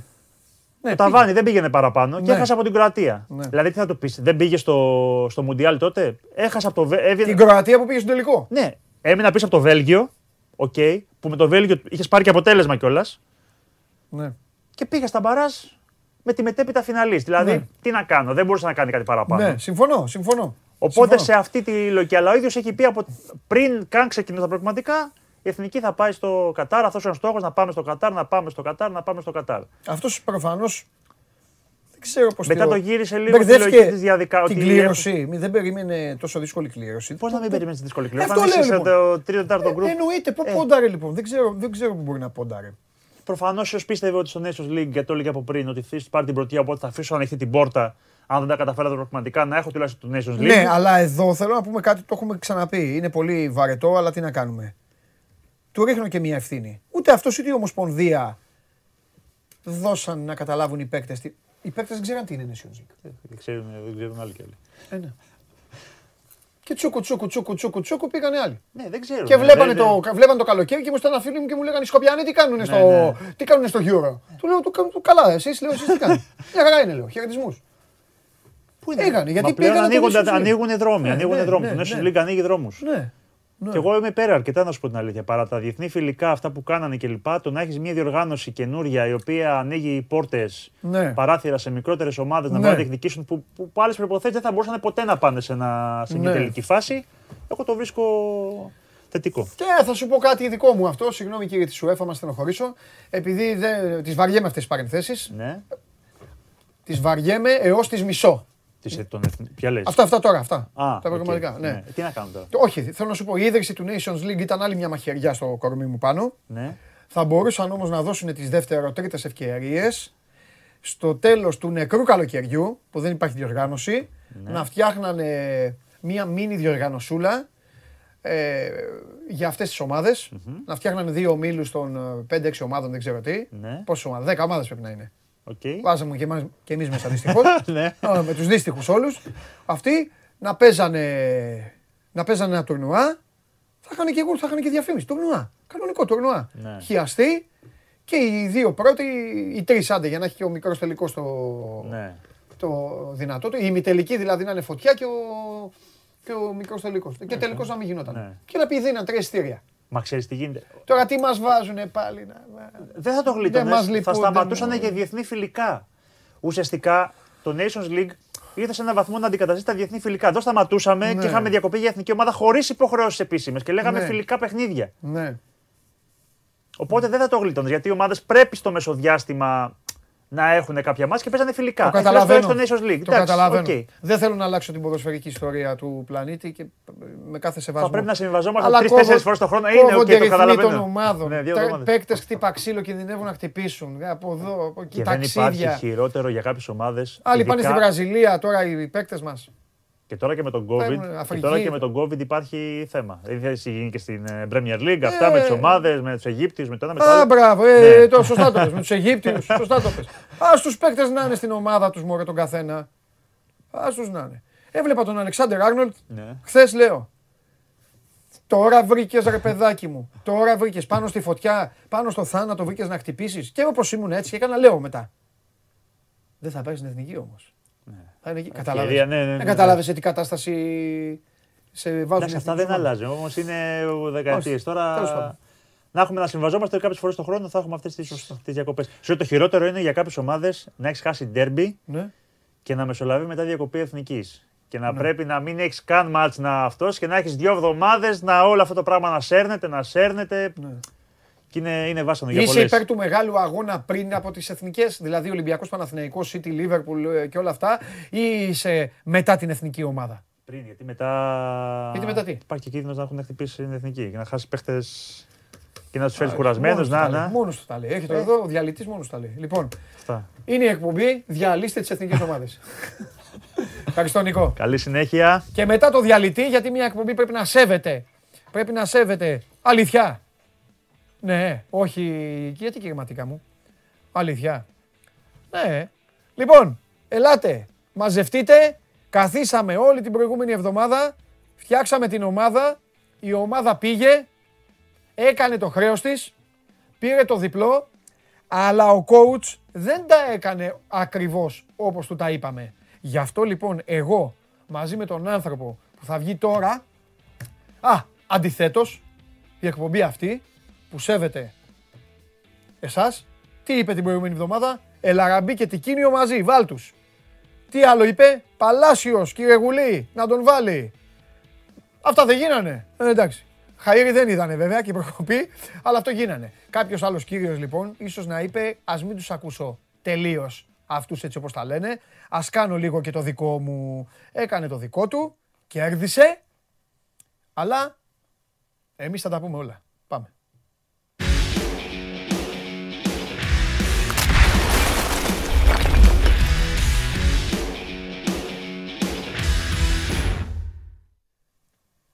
Έλα βοηθέ μου, συνεργάτη μου, Έλα, τι έγινε. Καλά Coach, πήγε η τα ομάδα. καταφέραμε. Καλά Νομίζω τη- καλά κα- το πήγαμε το πλάνο. ναι, Καλά το της πληρώσαμε, στείλαμε ε. την ομάδα στο άκρη. Ε, Σιμώε, λέγαμε βάλε Σιμώε, Μια τον χαρά. έβαλε. Δεν τα έκανε όλα όμως. Δεν τα έκανε όλα.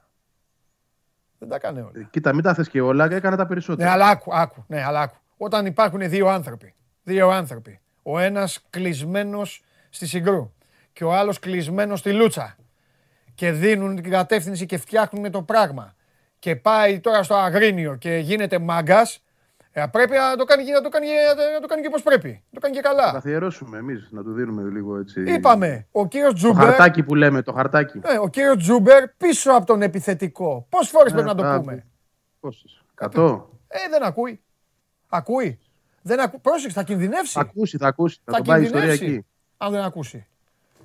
Θα τον πάει η ιστορία από μόνη της εκεί. Θα Λες, έρθει ο ε. Άμραμπατ πίσω. Θα έρθει το καραφλό βέλο. Θα έχεις Σωστό. το βλέψει αυτό. Σωστό, σωστό, Θα σωστό. πρέπει να πάει στα, ε, στα άκρα το βέλος. Στηρίζω καραφλό βέλος, έτσι, καραφλό βέλος και εγώ έτσι τον λέω, καραφλό βέλος. Λοιπόν, με τη σειρά. Ε, επιστροφή στις, στις ουσιαστικές νίκες. Δεν τη βάζω δηλαδή στην ίδια ζυγαριά με τη Λαμία, με το 1-0 με τη Λαμία. Είναι καλύτερη νίκη. Ε, είναι εκτός έδρας κιόλας. Και είναι και η πρώτη. Ναι.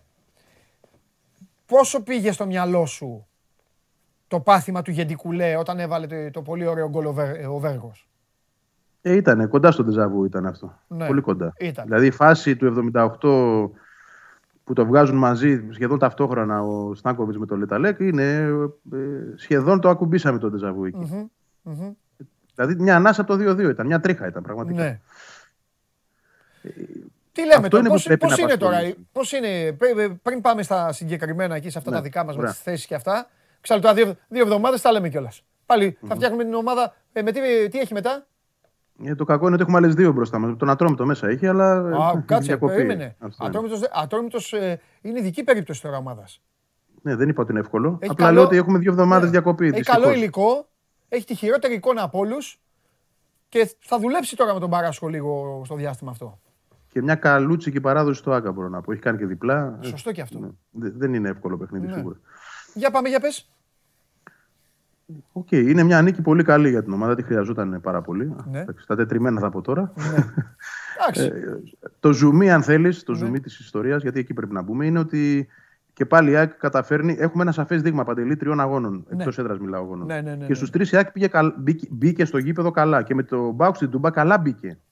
Δηλαδή μέχρι το 15 να κάνει 20, δεν θυμάμαι πόσο είναι, να κάνει εκείνη την κούρσα του θανάτου ο Σβάμπ από τη μεσαία γραμμή και να διαλυθεί εκεί η ΑΕΚ από το σημείο εκείνο και μετά, αν θυμάσαι, μια βολίδα έξω από την περιοχή που πήγε out. Μέχρι εκεί, μέχρι και αυτό το σημείο, η ΑΕΚ τα πηγαίνει καλά, έχει και τη φάση του αγώνα με το Γεύτιτ. Ναι. Άρα σημαίνει ότι και με τον Όφη μπήκε καλά Ναι, και χθες μπήκε καλά ναι.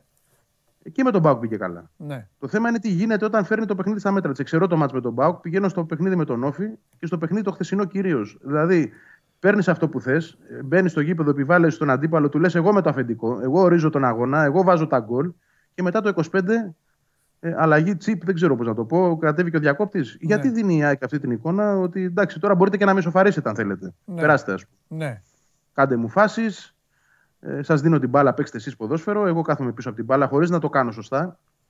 Αν ήταν αυτό το σχέδιο, που εγώ δεν νομίζω ότι ήταν σχέδιο. Ε, ε, αλλά δεν μπορώ να το εξηγήσω κιόλας ειλικρινά. Δεν, θέλω να, δεν μπορώ να πω ότι τα ξέρω όλα, ούτε ότι είμαι δήμον, ούτε οτιδήποτε. Αυτό όμως είναι ένα θέμα που η ομάδα πρέπει να το κοιτάξει. Τι, τι συμβαίνει, ενώ έχει φέρει- φέρει το μάτσο εκεί που θέλει, ξαφνικά ε, δίνει την εικόνα στον αντίπαλο ότι μπορεί να το ανατρέψει. Και μια κουβέντα που κάναμε χθες εδώ οι δυο μας, θα την αποκαλύψω και στον αέρα και έχεις πολύ δίκιο σε αυτό που είπες. Ναι. Όσο ο αντίπαλος σε βλέπει ότι είσαι φοβικός, να το πω μπόσικος, όπως θες, πες Ναι. το, πιστεύει κιόλας. Ναι.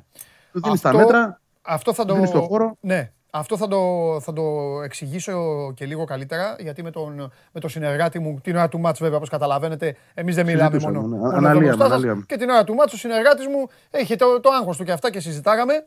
Άλλος κύριος με παίρνει τηλέφωνα και μου στέλνει μηνύματα μετά το τέλος της αγωνιστικής, με το που τελειώνει η αγωνιστική, κατευθείαν μου στέλνει μήνυμα, κατευθείαν. Εγώ Μου είμαι online. μου έστειλε και τη βαθμολογία. Αλλά εντάξει, τη βαθμολογία δεν την έβαλα στο Instagram. Το δικό μου έβαλα μόνο το, το μήνυμά του. Θα τον περιποιηθώ σε λίγο αυτόν. Λοιπόν, με τον Βαγγέλη μιλάμε τώρα σε επίπεδο coaching. Τι θα αλλάξουμε στη, Ναι, γιατί στο χορτάρι. αυ- ναι. αυτό που είπα είναι ότι. και το ξέρετε, δεν χρειάζεται να είναι ο τελικός του Μουντιάλ. Και ένα παιχνίδι Δέλτα Αθηνών να είναι, γάμα Πειραιά να είναι, μέσα καταλαβαίνουν οι παίκτες. Βλέπουν τον αντίπαλο, βλέπουν το φόβο, ακούνε, μιλάνε, οι παίκτες μιλάνε μεταξύ τους, βλέπουν τη, τη λειτουργία. Και ο Πανετολικός από ένα σημείο και μετά. Αυτό το κατάλαβε που σας λέει ο Βαγγέλης. Και πήρε, ο Πανετολικός έχει τελειώσει το μάτς με 16 τελικές. Εγώ αν ήμουν ο Μιλόγεβιτς σήμερα κιόλας, θα είχα πάει στο προπονητικό κέντρο και θα σχολιόμουν τρεις μέρες μόνο με αυτό. Με τίποτα άλλο. Με τις τελικές του Πανετολικού, τις 16 τελικές του Πανετολικού. Τίποτα άλλο δεν θα έκανα, τίποτα άλλο. Αυτό πρέπει να κάνει. Ε, τώρα θα δούμε το πόσο μπορούν, γιατί και οι αντίπαλοι της ΑΕΚ, αυτό δεν το παθαίνει μόνο η ΑΕΚ, έτσι, το παθαίνουν και οι αντίπαλοι της. Το θέμα είναι λοιπόν σε αυτό το, στα mind games, είναι ποια ομάδα είναι και καλύτερη στο γήπεδο σε θέμα συνεργασιών. Βαγγέλη μου. Ναι. Συμφωνώ. Και το, το γεγονός. και εγώ αυτό θα έκανα. Coach, δηλαδή μαζί σου θα ήμουν και στα αποδητήρια να κλειστούμε μέσα να δούμε, να αναλύσουμε τα βίντεο, να δούμε γιατί μας συμβαίνει αυτό. Αλλά πέρα, πέραν αυτού έχεις και ένα σαφές δείγμα. Δηλαδή συμβαίνει για τρίτη φορά. Σε ένα Ναι. παιχνίδι να μπαίνεις καλά, να δείχνεις διαβασμένο στο παιχνίδι. Στα δύο παιχνίδια να το φέρνεις εκεί που θες και τελικά είτε να χάνεις αυτό που έχεις, είτε να κινδυνεύεις να το χάσεις Ναι. επειδή για κάποιο λόγο που δεν ξέρω εγώ, δεν μπορώ να τον διευκρινίσω αυτή τη στιγμή. Ούτε τακτικά δεν έχω και την επάρκεια, πρέπει να σου το πω τη γνώση. Αλλά δεδομένα πρέπει να, το, να απασχολήσει την ομάδα. Συμβαίνει αυτό. Μπαίνω καλά, παίρνω τα παιχνίδια και ξαφνικά πάω να τα χάσω κιόλας. Γιατί; Ναι, ναι, ναι. Είναι ένα θέμα Σίγουρα αυτό. έχει την εξήγηση και σε τακτικό κομμάτι. Έτσι. Σίγουρα κάποιοι παίκτες ακόμα δεν κολλάνε μεταξύ τους. Δηλαδή, π.χ. ο Σιμώη μπήκε χθες για πρώτη φορά να παίξει με το Λεταλέκ. Έχει ένα νόημα αυτό. Δε- δε- Πώς δεν δεν γνωρίζω. έχει, τους αλλή μόνο. παίκτες. Τι λες τώρα; Τα διπλά αυτά τα οικογενειακά και τα φιλικάκια δεν είναι. Άλλο το επίσημο μάτς. Ναι, ακριβώς. Έχει. Δεν μετράνε. Εντάξει, Αλλά θέλουν- ήταν πρέπει να σωστή, κολλήσουν. ήταν, σωστή, ήταν, σωστή, η επι- ήταν σωστή η κίνηση. Έπρεπε να, έπρεπε να Σωστή παίξει ήταν η κάποια στιγμή, να μπει. Συμφωνώ. Και οι αλλαγές ήταν σωστές χθες. Να το πούμε όλα. Ήταν πολύ καλές αλλαγές. Ναι. δεν ξέρω, δεν θα πω εγώ είναι καθυστερημένες ή όχι, αλλά ήταν σωστές αλλαγές. Δηλαδή, όταν έπρεπε να αλλάξει κάτι εκεί που δέχτηκε τον γκολ και έφερε το Χατζησαφή μπροστά και τον Τσούμπερ στον άξονα, που παράδειγμα θα μπορούσε να το κάνει στην Τούμπα. Ναι. Έτσι. Αυτό το πράγμα λειτουργήσε και έφερε το γκολ. Αυτό που βλέπω εγώ με τον Τσούμπερ Δε Παντελή είναι το εξής, ότι μάλλον και αυτός, επειδή θέλει, θέλει να είναι πιο ενεργός στα τελειώματα των φάσεων, καταλαβαίνει ότι αυτό μπορεί να γίνει πιο εύκολα αν παίζει πιο κοντά στον άξονα. Παρά από πλάγια που περισσότερο δημιουργεί. Και επειδή φαίνεται ότι είναι παίκτης που καταλαβαίνει ότι εγώ εδώ το έχω, σε αυτό το πρωτάθλημα που με φέρατε να παίξω, να, να βρω γκολάκια, βάλτε με να παίξω πιο κεντρικά. Για να νιώθω και πιο ενεργός, να πατάω πιο καλά περιοχή από τον άξονα, όχι από πλάγια. Όχι μόνο δηλαδή να είμαι δημιουργός, να είμαι και εκτελεστής. Ναι, ναι, είναι κατανοητό αυτό. Όποτε που λες. γίνεται, ε, φέρνει αποτέλεσμα αυτό. Κατανοητό αυτό που λες και θα γίνει και ακόμη πιο εύκολο αυτό στα μάτια όλων όταν η ομάδα αρχίσει να ρολάρει, όταν αρχίσει να ρολάρει η ομάδα, να βρίσκει όλο αυτό το μεσοεπιθετικό άνοιγμα με καραφλό βέλος οπωσδήποτε μέσα. Γιατί; Εννοείται. με καραφλό βέλος και με Λιβάη Γκαρσία καλά, γιατί ακόμα ο Γκαρσία, ε, ξέρεις, είναι λίγο. Ναι, δεν ήταν καλός. Ναι, εντάξει. Ναι, αλλά είναι καλός ποδοσφαιριστής. Βαγγελή, δεν είναι. Πολύ καλός δεν δοκιμάζεται. Λοιπόν, με Λιβάη Γκαρσία και Καραφλό Βέλος και Τζούμπερ, από εκεί και πέρα είναι αραούχο. Απλά τράβα, τράβα τους. Άμα δεν μπορείς να βάλεις, δεν πειράζει. Τράβα τους. Τράβα Ναι. τους. Συμφωνώ. Για τον Καρσία ήταν λάθος αυτό που είπα πριν. Δεν ήθελα να πω ότι δεν ήταν καλός. Ναι. Δεν, δεν βόλεψε το παιχνίδι για να είναι καλός. Έτσι. Γιατί και πάλι οι πάσει που παίρνει Ναι. δεν είναι. Δηλαδή δεν του δίνεις και, το- και την ευχαίρεια να παίξει Ναι. όπως μπορείς. Σπανίως δηλαδή θα την πάρει να βρεθεί σε ένα, Έτσι. σε ένα με έναν έτσι, που είναι και το, το φόρτε του, το καλό Έτσι. σημείο του. Και όλα τα λεφτά, επαναλαμβάνω, γιατί στο μεσοεπιθετικό κομμάτι, όσο και να κουραζόμαστε, όσο και να λέμε, η ΑΕΚ μπορεί να την βρει την άκρη, γιατί έχει τους παίκτες αυτούς που έχουν ταλέντο μέσα τους. Μέσα τους. Όπου και να πάνε. Να φύγουν, να πάνε σε μια άλλη ομάδα, το ίδιο ταλέντο θα έχουν. Ε, πρέπει να, να υπάρξει σωστή υποστηρικτικότητα, Βαγγέλη μου, ανασταλτικά. Γιατί θα ξανάρθει. Άμα σου έκανε 16, σου έκανε. Ο Πάοκ σε κέρδισε για πλάκα. Σου κάνει ο Πανετολικός τώρα 16 τελικές. Αυτό το πράγμα ξέρεις, το βλέπουν οι άλλοι. Θα, Ναι. θα σε χτυπήσουνε. Δεν είναι μόνο θα τους χτυπήσεις εσύ. Φυσικά και σε σέβονται και σε φοβούνται. Σου λέει κάτσε. Μπροστά βγάζει φωτιές η ΑΕΚ. Αλλά έλα να δούμε πώς θα τη φτιάξουμε κι Να τη- εμείς; να τη δοκιμάσουμε Όπω λιγάκι, ναι, ναι. γιατί το, ο Λουτσέσκου άνοιξε σχολή.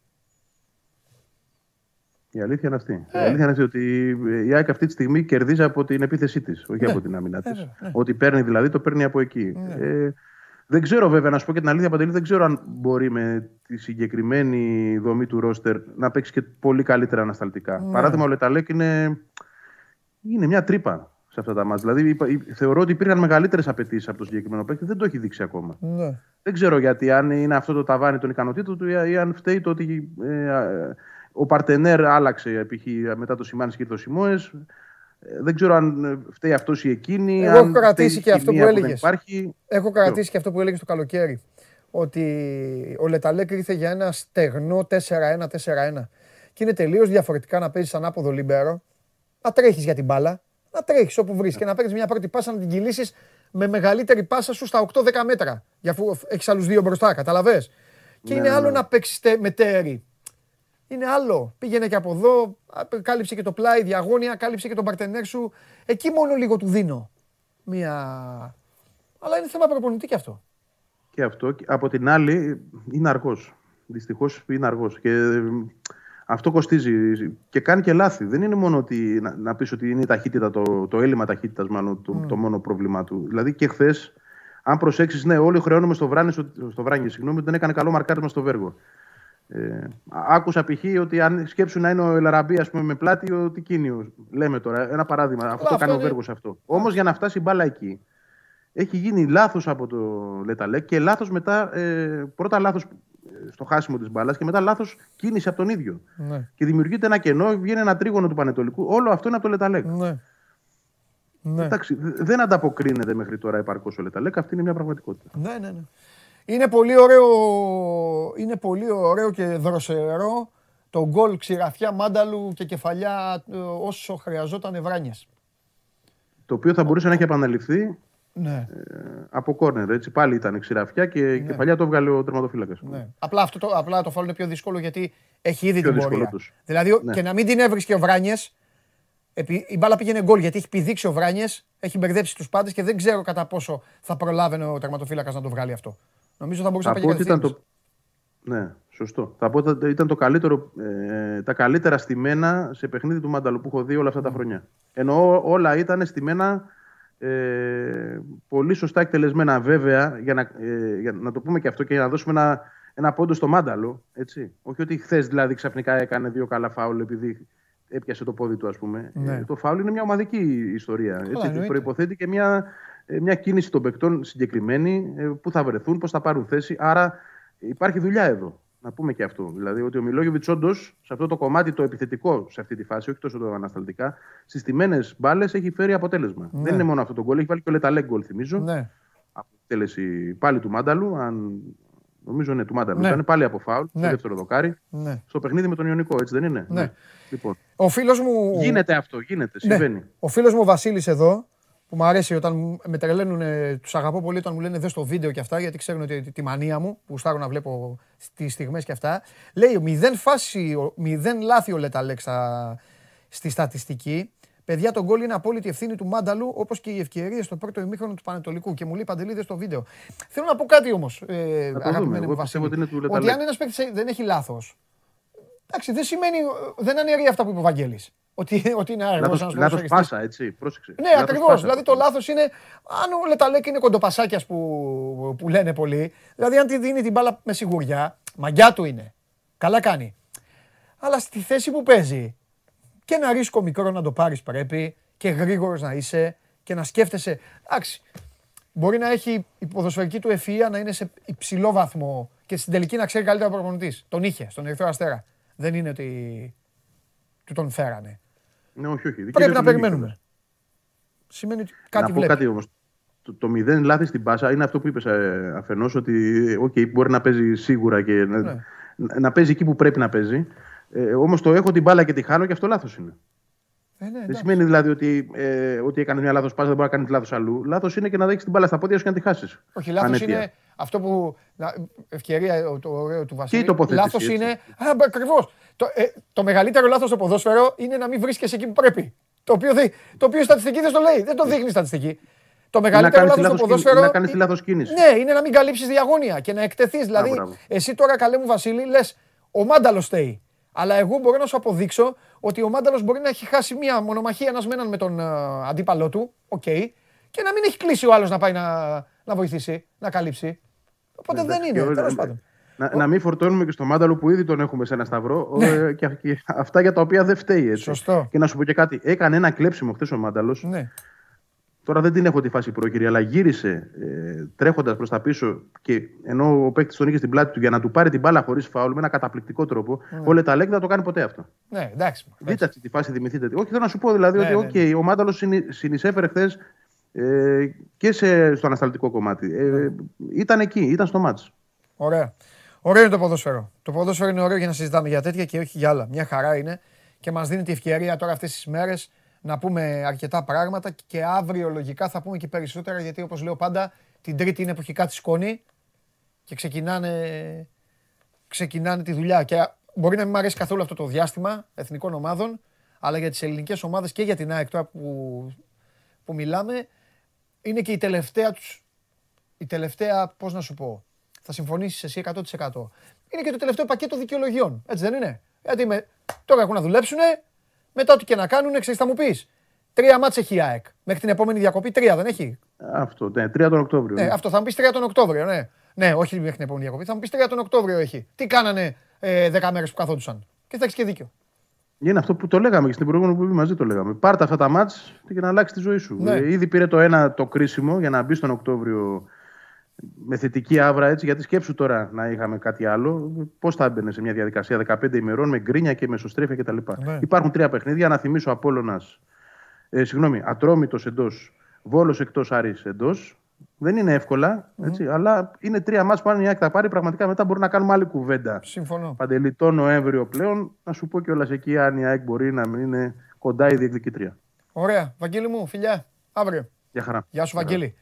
Λοιπόν, αυτός ήταν ο Βαγγέλης Αγνότογλου. Η ΑΕΚ κερδίζει στο Αγρίνιο 1-3, φτιάχνει την ψυχολογία της, φτιάχνει τα αποδητήριά της και έχει όλο μπροστά τώρα το οικόπεδο για να μπορέσει να οργώσει και να δει τι καρπό θα βγάλει στο Μιλόγεβιτς στο διάστημα αυτών των ημερών. Το είπα στο Βαγγέλη, ισχύει για όλες τις ομάδες του κόσμου. Είναι ένα διάστημα γιατί; Θα μου πείτε γιατί το λες πιο πολύ για την Ελλάδα; Θα σας πω γιατί το λέω για την Ελλάδα. Γιατί η προηγούμενη διακοπή του, των πρωταθλημάτων λόγω εθνικών ομάδων δεν είχαν πρωτάθλημα στην Ελλάδα. Μην το ξεχνάτε αυτό. Το πρωτάθλημά μας ξεκίνησε μετά το πρώτο πακέτο εθνικών ομάδων. Που σημαίνει ότι είναι η πρώτη διακοπή για τη Super League. Αυτομάτως λοιπόν οι ομάδες πρέπει να καθίσουν μπροστά στον καθρέφτη. Όταν θα ξαναρχίσει το πρωτάθλημα δεν θα υπάρχουν δικαιολογίες. Δεν θα υπάρχουν δικαιολογίες γιατί τον είχες στο χρόνο σου. Είχες δύο νεκρές εβδομάδες από την ημέρα που έπαιξες μέχρι την ημέρα που θα ξαναπαίξεις επίσημο παιχνίδι για το πρωτάθλημα. Δεν μπορείς λοιπόν να δικαιολογήσει για κάτι. Το λέω γιατί η δικαιολογία είναι και το αγαπημένο άθλημα των α, προπονητών κυρίως, που πάντα κάποιος σου φταίει, του φταίει α, το, ε, ο αέρας, ο έτσι, το πέναλτι, ο διαιτητής, ο ένας, ο άλλος. Προπονητές, εντάξει. Δικαιολογίες θα βρουν, τι να κάνουν. Μόνοι τους είναι, τι να πούν. Δεν έχω καλούς παίκτες, θα τους φάνει παίκτες. Δεν έχω καλές διοικήσεις, θα τους φάνει διοικήσεις. Πρέπει όμως και αυτοί να κάνουν τη δουλειά σωστά και όπως πρέπει. Δείξτε μου λίγο το Πολ.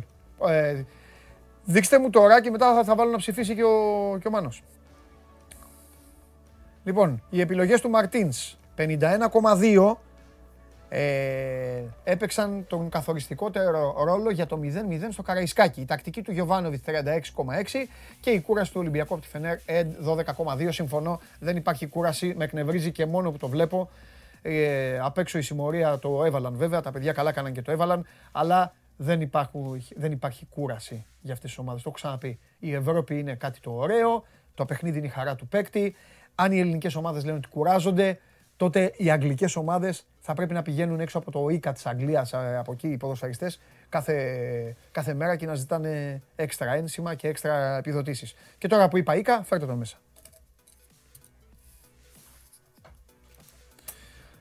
Καλώς το παλικάρι μου. Α, γεια σας, καλή εβδομάδα. Γεια σας, καλή εβδομάδα. χαμός Είναι ο Μάνος Χωριανόπουλος, είναι ο διευθυντής του News 24-7. Χάμος γίνεται σήμερα, έχω να σου πω. Δεν ξέρω από πού θα αρχίσουμε. Πάρε την μπλε μπάλα. Α, θα αρχίσουμε από εκεί που το τελειώσαμε. Την έφαγα στη μούρη. Είσαι κι εσύ. σε- λοιπόν, θα Μια αρχίσουμε χαρά. από εκεί που το τελειώσαμε. Θα Μπήκαν, γίνουμε μπήκαν, μεν. μπήκαν εδώ οι άλλοι, Ωραία είναι η τη, μπλε. μπήκαν εδώ οι άλλοι την Παρασκευή Ναι και; να σου ταράξουν την ψυχολογία. Α, αυτό και... Ωραία μπάλα. Όχι σαν την άλλη. Ναι, Λοιπόν. σκληρή μπάλα. Ε, Πού θες να αρχίσουμε; Γιατί από ειδήσεις έχουμε πάρα πολλές. Ας πάμε στις ειδήσεις. Θα τελειώσουμε στο, μετά. στο, τέλος, στο τέλος ο αθλητισμός για Εντάξει. σένα. Στο Ωραία. τέλος το ποδόσφαιρο. Ωραία. Στο τέλος το ποδόσφαιρο. Λοιπόν, Στο τέλος. λοιπόν. Εντάξει, δεν γίνεται όπως τα περίμενες τα πράγματα. Δεν μπορώ να Α, μην σε θες- πειράζει. Δεν, μπορώ- δεν γίνεται να... Τι με πειράζεις; Λοιπόν, έλα, πάμε, πάμε, Καλά. πάμε. Μια ισοπαλία είναι. Εντάξει. Ναι, τώρα κοντεύουμε να κάνουμε παρέλαση. Εντάξει. Μάλιστα. Τι παρέλαση; Λοιπόν, να πανηγυρίσουν την ισοπαλία. Εντάξει. οκ. Α. Καλό αποτέλεσμα. είναι. Εντάξει. Ναι, πάμε. Λοιπόν, πάμε. Ε, μνημείο άγνωστου στρατιώτη σήμερα. Πήρε ένας αγρότης το αγροτικό του, το ανέβασε πάνω. Κάνεις πλάκα τώρα. Ε, εντάξει, φωτογραφίες θα μπει ο κόσμος να δει. Το ανέβασε πάνω. Εντάξει, ο άνθρωπος. Ε, όχι, είναι προφανές, δεν, είναι- δεν ήταν στα καλά του. Ε, Υπάρχει φωτογραφία; Προσήχθη. Ναι, με το αγροτικό πάνω στο, στο μνημείο, στην πλατεία εκεί Δεν μπροστά, είναι, από τη είχαμε Βουλή. συσκέψεις, είχαμε πολλή δουλειά. Έχει γίνει πολύ Ε, νωρίς; όχι, όχι. Ε, Έγινε- έχουμε ξε- ε, μπορώ να έχω τη φωτογραφία; Θα τη βρούμε Ευχαριστώ μέχρι να πολύ. φύγω. Ναι, Ευχαριστώ, είναι- παιδιά, να την ευχαριστώ. πάρουν απ' έξω τα παιδιά. Πάρτε τι είναι από το... Ε, Να τη δω κι εγώ δηλαδή. Ε, Έγινε γνωστό πριν λίγη ώρα, αλλά το ανέβασε πάνω, Α. έκλεισε η αμαλίας. Ναι. Ε, είχε πάνω στο αγροτικό δύο μπετόνια, ε, άδεια τελικά, και μια φιάλη υγραερίου που είχε λίγο, λι- μικρό, λίγο περιεχόμενο και απειλούσε, λέει, ότι θα βάλει φωτιά, αφού έκανε μια βόλτα πάνω. Δηλαδή το διανοήσε, ανέβηκε εκεί, έκανε τη βόλτα του. Είχε και συνθήματα πάνω στο φορτηγό, μπορούν να δουν οι φίλοι. Ε, οι Τούρκοι κυβερνάνε την Ελλάδα, όλες οι αποδείξεις εδώ, ιστοριογράφος έγραφε, διάφορα έγραφε. Ευτυχώς είναι αγρότης είναι ο άνθρωπος. Ε, εντάξει, θα πάει σε ψυχιατρική κλινική να εξεταστεί. Αλλά το θέμα είναι που έφτασε ως εκεί Ξέρεις, και ανέβηκε ως μου εκεί. το πήρες- δηλαδή, Μου το πήρες μέσα από το στόμα. Που- Είναι ένας άνθρωπος που είπες ότι θα πάει σε μια κλινική. Δήλωσε ιστοριογράφος, είναι αγρότης. Δεν έχει Ο άνθρωπος σημασία. Μπορεί να είναι οτιδήποτε. σκέψου ότι έφτασε το αμάξι ως εκεί. Ξέρεις τι με ανησυχεί; Ακριβώς. Με ανησυχεί ότι μπορούμε δηλαδή εμείς οι δύο τώρα Ναι, να, ναι. πάμε, να φύγουμε, να πω Γεια σας, παιδιά, σήμερα τελειώνει πιο νωρίς. Κάνω ένα Να ανέβασμα πάρουμε μια εκεί. μοτοσυκλέτα. Εσύ να έχεις μια κάμερα από πίσω μου. Εγώ να οδηγώ τη μοτοσυκλέτα και να πάμε να ανέβουμε. Να κάνουμε στολιάδε ποινιές. Να κάνουμε. πώς το- Ε, μέχρι σε βουτήξουνε. Αλλά ήταν. Ε, μα τι μέχρι να με βουτήξουν, το έχεις κάνει όμως στη δουλειά σου. Μα αυτό ήταν το. Όχι μόνο, δεν είναι το βίντεο μόνο. Το θέμα σκέψου. Αυτός δεν είχε. είναι Τελικά και προσβολή αυτό, είναι προσβλητικό, προσβολή. είναι Απο- δε- αποδείχθηκε ότι ήταν ακίνδυνος. Άκακος. Ναι. Αν δεν ήταν. Δηλαδή το πώς φτάνει εκεί πέρα, ανεβαίνει εκεί πέρα, πάει, Ναι. είναι ένα θέμα. ναι. Είναι ένα θέμα. Τέλος πάντων. Έχεις αποθεωθεί με τις ιστορίες σου αυτές. Ε, Τέτοια το μας ξε- λες και έφαγα μπαίνουμε- και την μπάλα στη μπαι- μούρη, αλλά Τέτοια δεν- μας λες και μπαίνουμε στο news. Όντως την έφαγες. Ναι, ρε, σου λέω, μου έκανε έτσι και δεν δεν μου φύγε. Και σε βρήκε. Ε, λίγο, σιγά, δεν με χτύπησες. Αλλά έχει πλάκα όμως. Βλαβιανέ, αυτό δηλαδή το έχεις. Πανηγυρίζουν έξω. Ναι, ρε, το είδανε. Έγραψες ιστορία δηλαδή. Σου λέω. Ναι. Blooper δηλαδή. Ναι, εντελώς. Εγώ δεν το κατάλαβα. Σου έκανα έτσι όπως κάνω. Ε, Όχι. σου λέω και εγώ, και εγώ να την πιάσω πήγα. Εντάξει. Α, Κοίτα εδώ να το το αγροτικό. Βλέπεις, σου λέω. ρε, εσύ, να σας πω κάτι, συγγνώμη κιόλας. Εγώ νόμιζα ότι καβάλισε πιο πάνω. την Ε, πήγε. όχι, ρε, κάτσε. Ότι, κα- γιατί είναι δύσκολο να καβαλέσει σε αυτά τα δύσκολα Βρε, μπορεί ποτάκια; να πάει και πιο πέρα μπορούσε να το πάει όπου ήθελε, αφού σου λέω Αυτό το σου κινούσε. λέω. Εγώ νόμιζα ότι πήγε εκεί. Ε, ναι. Πάλι καλά. Εντάξει, πώς- κάτσε, τι να κάνω. Ευτυχώς σου λέω ο Ξέρω άνθρωπος, εγώ, ρε, άκακος Μάνο. ήταν τελικά. Αλλά βλέπεις, έγραφε, γράφει, βλέπεις τα συνθήματα που έχει πάνω. Ναι. Και είχε, βά, είχε και φιάλη και κάτι μπετόνια. Και δεν, α, δεν ξέρεις. Δεν ξέρεις τι είναι. Ιστοριογράφος. Ναι, ναι. Και Και εκεί στην στην πόρτα πόρτα έχει οι, τηλέφωνο, τηλέφωνο οι είναι. Τούρκοι Α, κυβερνάνε την Ελλάδα, νομίζω. Πρέπει να, ή εκτός αν είναι από την ανάποδη πόρτα που είδα εγώ. Ναι. Τέλος πάντων. Ε, μαζεύτηκαν μετά, ήρθανε, τον πήρανε. Και έχουν πάει εκεί. Εξέτασαν το, τροχέα, φο- εξέτασαν το φορτηγό ναι, και. αστυνομία. Ναι, όχι, όχι, πήγε και μονάδα, Και μονάδα, ΕΤΕΜ. εδώ να δει- φαίνονται, ναι, ναι, αριστερά, μπράβο. αριστερά φαίνονται. Ναι. Τέλος πάντων. Ναι. Τέλος καλό, όλα καλά, αλλά κατάλαβες. Έκλεισε η Αμαλία, άνοιξες στι 11. Η Αμαλία άνοιξες στι 11. Ναι. Πάει αυτό το, το, το περιστατικό, αλλά σου λέω όταν πρωτοβγήκε, φορτηγάκι εκεί πέρα, ναι. κατάλαβες. Πώς δεν Τι κατάλαβα; θα είναι. Τέλος πάντων. Καλά ξεκίνησε η εβδομάδα, δυνατά. Ε, Εντάξει, κοίταξε να δεις. Είναι ένα περιστατικό το οποίο μπορείς να το αντιμετωπίσεις και λίγο, Εντάξει, είναι ναι, στο- ναι. λίγο χιούμορ. Αλλά και πρέπει φαίνεται να- και ο κόσμος λέει εντάξει, ωραία, εντάξει. Ναι, ρε δηλαδή, παιδί μου, το εντάξει. ξέρω. Δεν αλλά- χρειάζονται αυτά, αλλά Όχι, αλλά μπροστά σου λέω. σε, σε άλλα πράγματα Ξέρεις που κάτι, έχεις πει. σκέψου βέβαια ότι είναι, ο άνθρωπος έχει προβλήματα προφανώς, αλλά σκέψου πράγματι να είχε γεμι- γεμίσει τα μπετόνια. Για να βάζε και μια φωτιά, τι θα γινόταν. Ναι. Τέλος πάντων. Πέρασε, ευτυχώς. Λοιπόν, ε, να σου πω, θα πάμε, να πάμε κορονοϊό ή θες κάτι από το εξωτερικό που έχει τα Pandora Papers τώρα και offshore εταιρείες, λεφτά, καθαρίστριες με δισεκατομμύρια, Πούτιν. Ναι, μάλλον αυτό, ε. τα βάλω μαζί. Όχι, Λοιπόν. με τρέλανε που είπες καθαρίστριες με τι είπες; Ε, Λοιπόν, έχει, έχει μια ιστορία μέσα. Ε, α- να τα πάμε από την αρχή. Βέβαια. Έτσι. Ναι. Όπως αν θυμ- θυμάται ο κόσμος τα Panama Papers το 2016, που ήταν μια μεγάλη έρευνα που συμμετείχαν εκατοντάδες δημοσιογράφοι κτλ. Offshore εταιρείες, ψάχναν τους ηγέτες. Έχει γίνει μια αντίστοιχη έρευνα, πάλι με πάνω από 600 δημοσιογράφους από μέσα σε όλο τον κόσμο, οι οποίοι μελέτησαν διάφορα έγγραφα από φορολογικούς παραδείσους και άρχισαν να ανακαλύπτουν ονόματα. Να βλέπουν διαφόρους οι οποίοι φορολογούν τον κόσμο ή λένε ότι πρέπει να πληρώνουμε τους φόρους μας, ηγέτες ας πούμε και έχουν offshore εταιρείες. Νόμιμα, αλλά μ, όχι ηθικά. Οπότε υπάρχουν ηγέτες, ο Μπλερ, υπάρχουν καλλιτέχνες, ξέρω εγώ, η Σακύρα, ο Elton John, όλοι offshore. Περιουσίες, να γλιτώνουμε φόρους, σε ήχηδες, υπάρχουν διάφοροι. Υπήρξε μια αναφορά για εμπλοκή ε, μιας εταιρείας που στο παρελθόν ανήκε στον πρόεδρο της Κύπρου, τον κύριο Αναστασιάδη. Έχει διαψεύσει, Ναι. λέει ότι είχε αποχωρήσει από αυτήν την εταιρεία, δεν ξέρει τι έγινε μετά κτλ. Ε, δεν υπάρχει αναφορά σε offshore του Πούτιν. Αυτό είναι το, το καλό. Υπάρχει βέβαια αδήλωτος πλούτος του Πούτιν στο Μονακό. Ο Πούτιν, ε, για όποιον έχει ασχοληθεί λίγο, έχει πάντα την ε, εξυπνάδα να έχουν διάφοροι γύρω του χρήματα. Εντάξει, γεννήσει τον. ναι. Φίλοι, κύκλ- ούτε καν. Α. Φίλοι, αυτά, κάποιοι συνεργάτες κτλ. κτλ. Οπότε έτσι γίνεται. Η αναφορά μου στην καθαρίστρια είναι για μια ε, έτσι πολύ φτωχή γυναίκα στη Ρωσία η οποία, ας το πω, στα τέλη, της δε- στη- στα τέλη της δεκαετίας του 90 έτσι είχε σχέση με ένα μεγάλο ηγέτη της Ρωσίας κάπως τέλος πάντων βρισκόταν στο περιβάλλον με τον κύριο Πούτιν και βρέθηκε από εκεί που ήταν από μια φτωχή οικογένεια που μοιραζόταν ξέρω εγώ, το, το μπάνιο με άλλες πέντε οικογένειες στη Ρωσία να έχει στην κατοχή της τώρα ένα σπίτι στο Μονακό που κάνει κάποια εκατομμύρια. Ναι. Ε, Βέβαια, ίσως μπο- όταν της προτάθηκε, ίσως να μην μπορούσε και να αρνηθεί.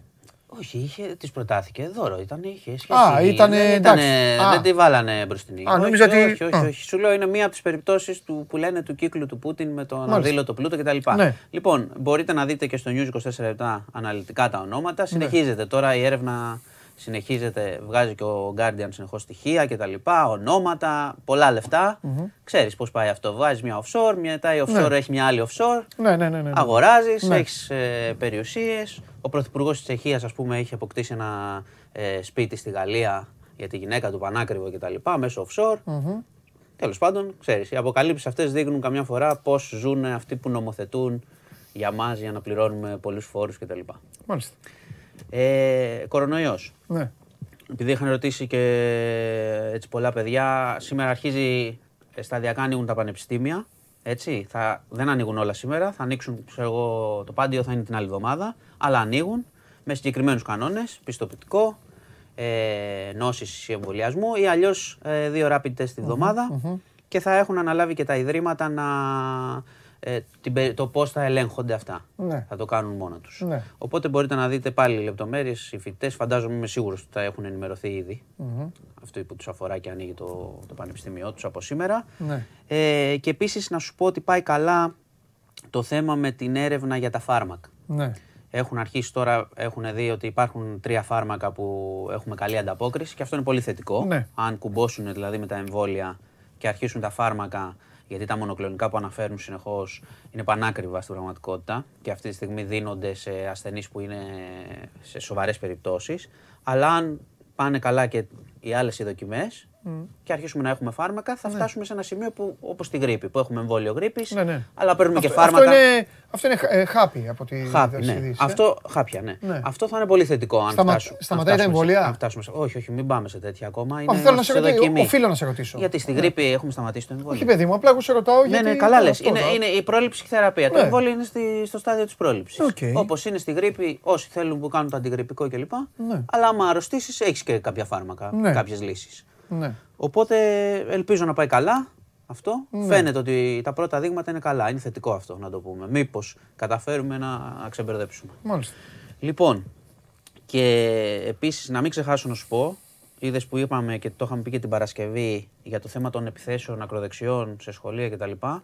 Ε, Γίνανε και την Παρασκευή. και κάτι. την Μετά Κυριακή. Σκεφτόμουν και, κάτι. και την, Σαββατοκύριακο. Κυρι- την Κυριακή. Χθες Ναι. είχαμε επίθεση σε μέλη της ΚΝΕΣ στη Θεσσαλονίκη και είχαμε και επίθεση σε ε, μέλη της ΚΕΡΦΑ, ε, Ένωση Ενάντια στο Ρατσισμό, που έκανε, έκανε μια συγκέντρωση για την ενόψη της, του ενός έτους από, τη δίκη της, από την καταδίκη της Χρυσής Αυγής. Και έγινε επίθεση. Τέλος πάντων, Αυτό που συνελήφθη- έγινε. Γιατί θέλω να Στο σε Ηράκλειο. Στο νέο Ηράκλειο. Στο νέο Ηράκλειο. Α, μάλιστα. Γιατί ήμουν έτοιμος να σε ρωτήσω. Υπάρχει κάποιος λόγος που γίνονται όλα στη Θεσσαλονίκη; Όχι. Αυτό, πρόσεξε. αλλά μου είπες αυτό. Στο το- Νέο Ηράκλειο και σήμερα είχαμε σύλληψη ακροδεξιού που συμμετείχε στην επίθεση ε, στο Νέο Ηράκλειο. Ναι, ναι. Έτσι. Κάμερες, στη στη Θεσσαλονίκη κάμερες δεν έχουν. Είχαμε, παντού έχουμε κάμερες. Γιατί δεν τους είδαμε με κουκούλες κτλ. Τι να δεις. Ναι. Τους είδαμε. Θέλω να σου πω όμως για τη σύλληψη στο. Επειδή έγινε τώρα μια σύλληψη. Στη σύλληψη στο Νέο Ηράκλειο Ναι. ε, είναι και σημαντική. Η αστυνομία εξετάζει. Ναι. Εξετάζει, εξετάζει το προφανές Ναι. Και το ψάχνει. Ότι αυτοί όλοι έχουν καθοδήγηση κεντρική από τη φυλακή. Εκ των Από τη, έχει, Χρυσά, ναι. από τη Χρυσή Αυγή στη φυλακή. Και εξετάζει να δει πώς θα, το, πώς θα αντιδράσει. Αυτό που έχω να πω εγώ, οκ, είναι θετικό που έγινε η σύλληψη και πρέπει να κινητοποιηθεί αρκετά η αστυνομία για να το περιορίσει. Γιατί, Γιατί αυτά τα τυφλ, τυφλές επιθέσεις που βλέπουμε μπορεί να οδηγήσουν. Δεν ξέρεις πώς μπορεί να χτυπήσει κάποιος ή οτιδήποτε. Ναι. Δηλαδή θυμίζουν λίγο οι μέρες πριν ε, τότε το, το φόνο του Παύλου Φίσα. Ναι. Που είχαν γίνει πολλές επιθέσεις πριν. Μην κοιτάς που δεν γινόταν τόσος μεγάλος θόρυβος, γίνονταν επιθέσεις. Πήγε και η δολοφονία του Λουκμάν, υπήρχαν, είχαν χτυπήσει τους κομμουνιστές στο πέραμα. Θα μπο- Από τύχη είχαν γλιτώσει τότε οι άνθρωποι από τα χτυπήματα. Οπότε καλό είναι να κινητοποιηθεί η αστυνομία για να μην πάμε σε αυτό, γιατί φαίνεται ότι η Χρυσή, η Χρυσή Αυγή το έχει οργανώσει αυτό. Το έχει ετοιμάσει και έχει οργανώσει αυτή την κλιμάκωση και τις επιθέσεις. ναι. Και ας είναι εξεδοντιασμένοι και στη φυλακή κτλ. Ναι. Μπορούν και από τη φυλακή. Εντάξει, το κάνουν και μαφιόζοι όπως ξέρεις. κάνουν δουλειές από τη φυλακή.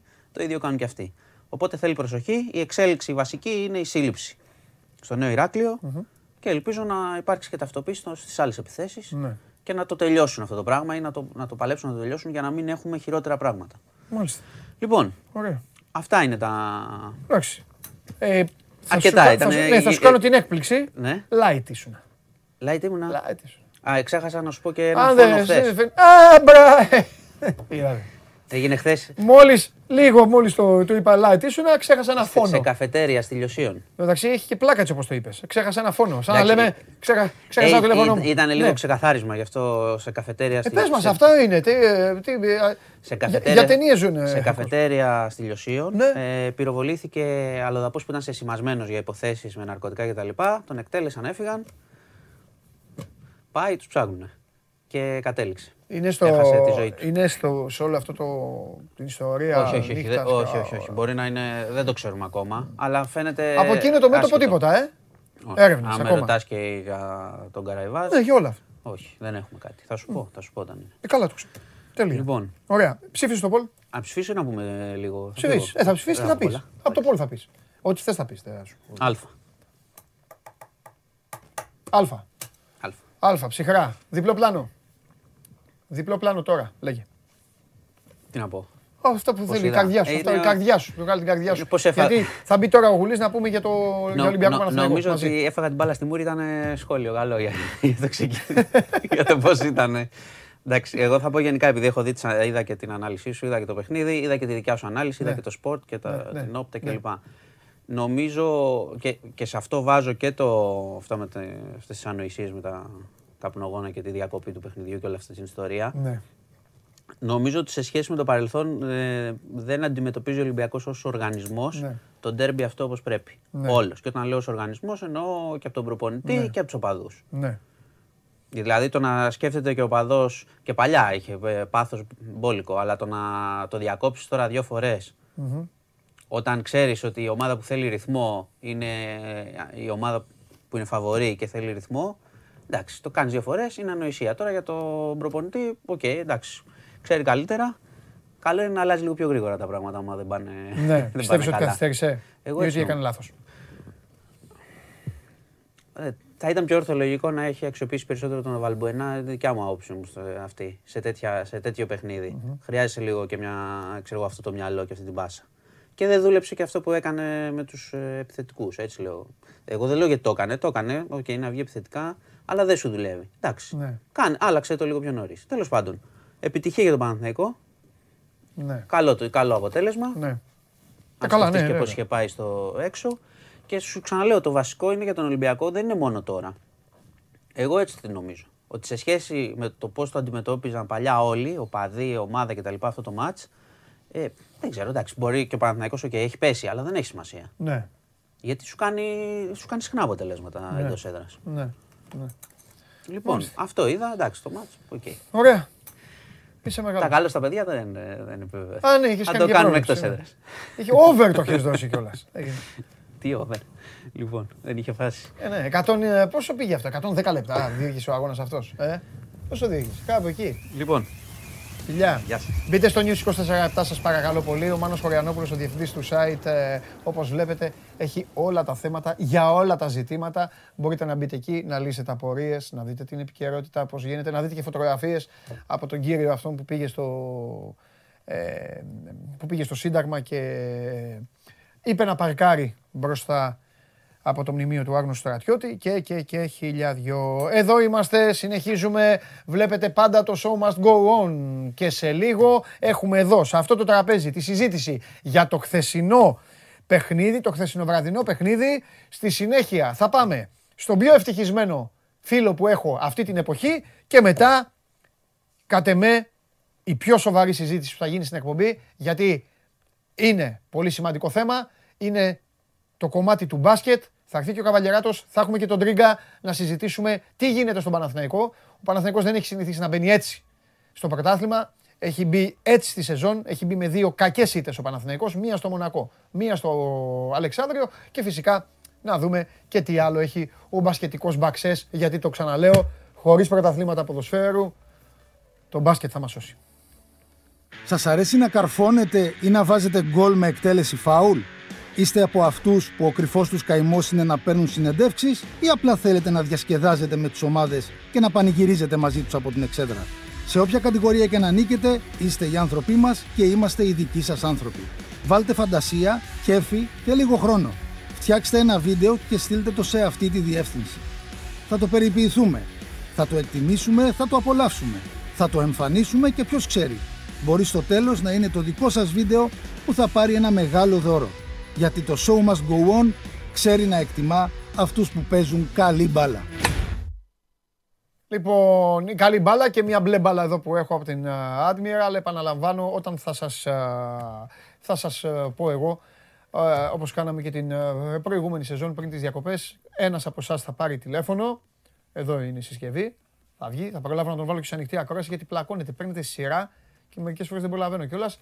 6977, σημειώστε το τηλέφωνο, 6977 550 872. Ο πρώτος θα πάρει τηλέφωνο όταν πούμε, θα πάρει και την ε, μπάλα. Δεν είναι απαραίτητα να γίνει στο τέλος της εκπομπής αυτό, έτσι. Ξέρετε ότι χτυπάω ανά πάσα στιγμή. Λοιπόν, ε, πάμε, δεν έχουμε Σταύρο σήμερα, θα έρθει εδώ ο Γουλής, έχουμε πολλά να πούμε και αύριο με Κέσαρη, σας το λέω από τώρα, α, αύριο με Κέσαρη θα αναλύσουμε τους αιώνιους, μην δεν προλάβουμε μην δεν προλάβουμε να μιλήσουμε για ρεπορτάζ αύριο, όχι ότι έχουν και τίποτα.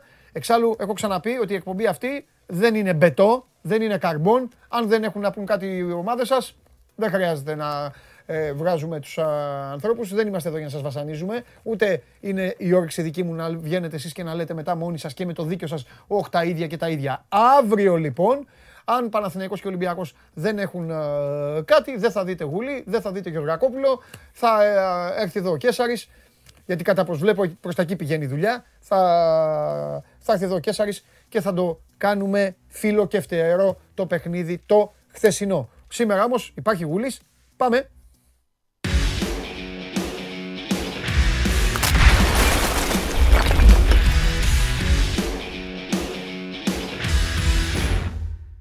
Αγόρι μου. Καλή εβδομάδα.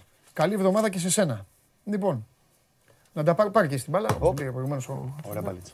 Ε, Πολύ ωραία μπαλίτσα. Για πες. να, να τα πάρουμε με τη σειρά τα πράγματα. Να κάνουμε ένα συνδυασμό αναφορών και στους δύο. Α, δούμε πώς πήγε ο ένας, πώς πήγε ο άλλος, τι έκανε ο ένας, τι έκανε ο άλλος. Θα μπλέξουμε λίγο, μπλέξουμε λίγο και όχι λίγο, θα μπλέξουμε μαζί για τον Ολυμπιακό στη συζήτησή μας. Ένας Ολυμπιακός ο οποίος αποφάσισε να κατέβει διαφορετικά από ό,τι κατέβηκε στην Κωνσταντινούπολη. Αποφάσισε ο Μαρτίνς να μου λύσει και εμένα την απορία. Νομίζω ότι δεν, το αποτέλεσμα δεν ήταν το αναμενόμενο. Έβαλε και Τικίνιο και Λαραμπή μπροστά. Ο στόχος ήταν αυτός που λέγαμε και χθες το λέγαμε το βράδυ. Πιθανολογώ, ε, γιατί δεν είμαι μέσα στα αποδητήριά του, ούτε μέσα στο μυαλό του ανθρώπου, πιθανολογώ ότι το έκανε αυτό για να πιέσει το υποχρεωτικό ντουέτο Σάρλια Πούγκουρα. Να τους πρόξει. Ο Ολυμπιακός πήγε σε ένα παιχνίδι άξονα. Πήγε σε ένα παιχνίδι στο, στο οποίο άφησε στην άκρη όλο το παιχνίδι από τις πλευρές. Έχει πάρει πολλούς παίκτες για τα φτερά ο Ολυμπιακός. Ξεκίνησε με τον Μασούρα, ο οποίος δεν είναι Γκάρι Ροντρίγκες.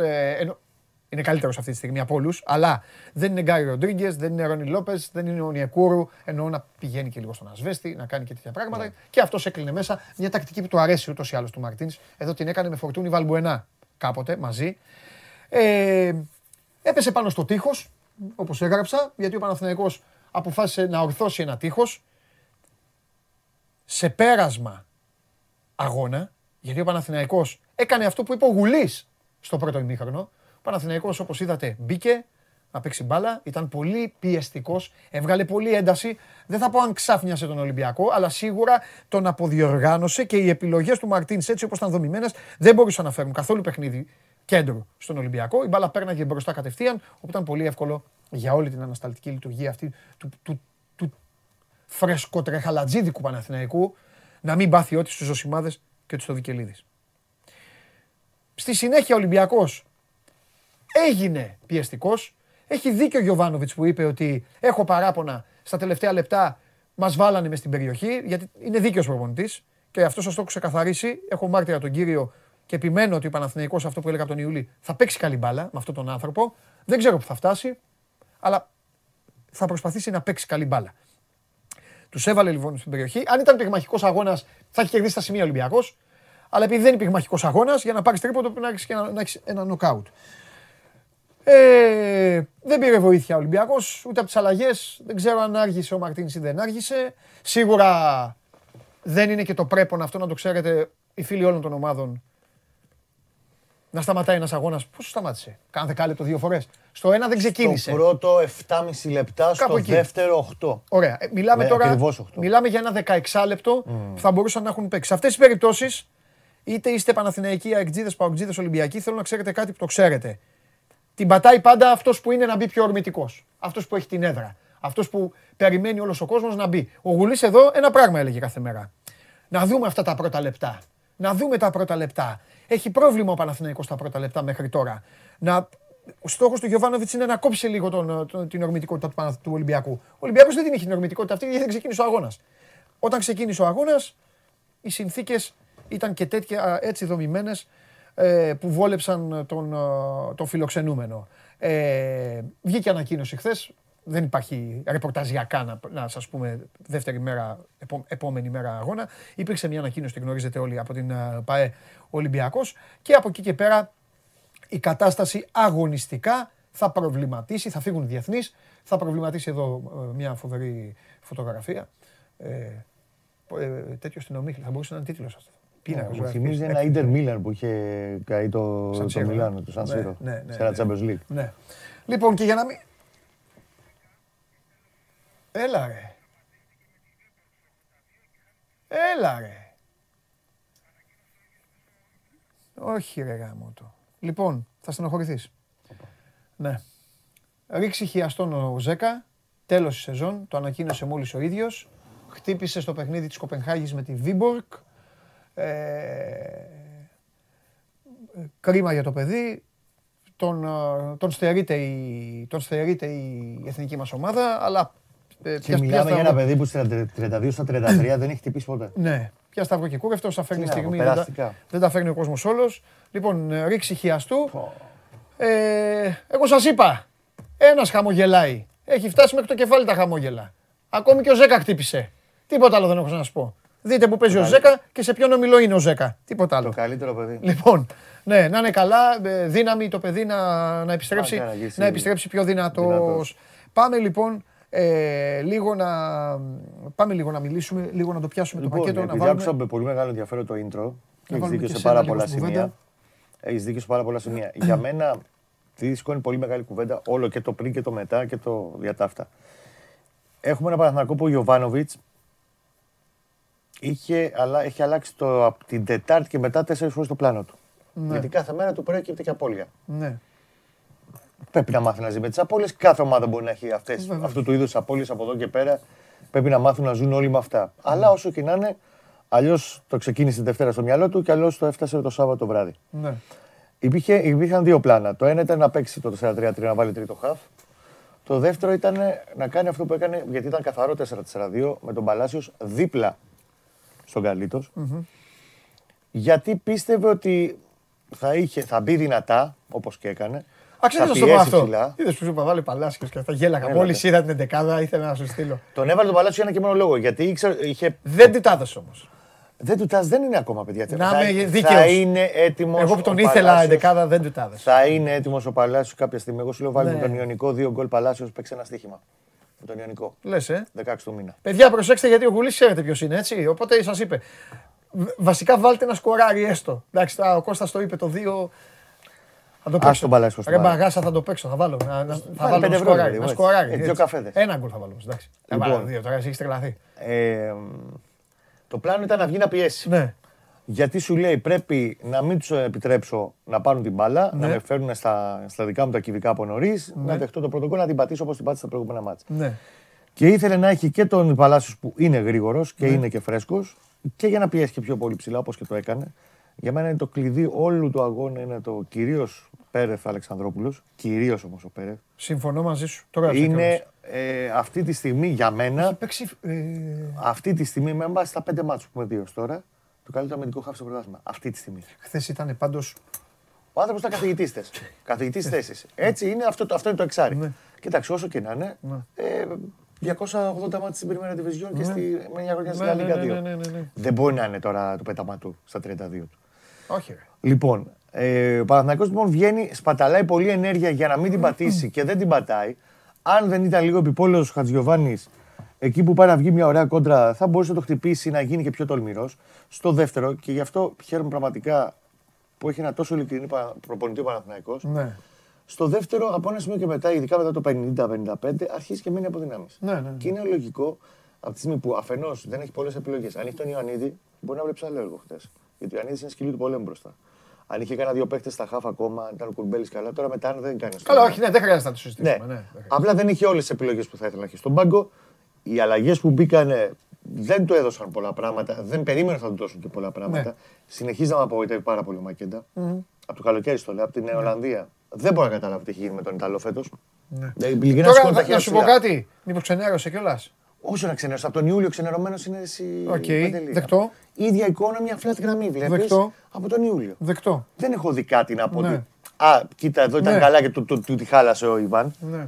Δεν, είναι μια flat γραμμή και πραγματικά μα- είναι απογοητευτικό όλο αυτό. Ναι. Γιατί δεν σου είπα ότι θα πάρει τη μα- Μακέντα την μπάλα, πέρασε 10 Ναι. παίχτες και βάλει το γκολ. Θα μπορούσε να κρατήσει λίγο παραπάνω, να αποφορτίσει καταστάσεις. Ναι, ναι, ναι, ναι, ναι. Δεν το έδωσε αυτό. Ανάγκασαν για να παίξουμε το τέννη. Ανάγκασαν λοιπόν, σύμφωνα, όπως λέει ο, όπως λέει ο Κώστας, πολύ σωστά, ε, ανάγκασαν οι παίκτες του Παναθηναϊκού, τους ποδοσφαιριστές του Ολυμπιακού, αφενός μεν να έχουν ένα ημίχρονο πρώτο με 7 τελικές, καμία στο στόχο. Ο Παναθηναϊκός είχε 3 μία στο στόχο.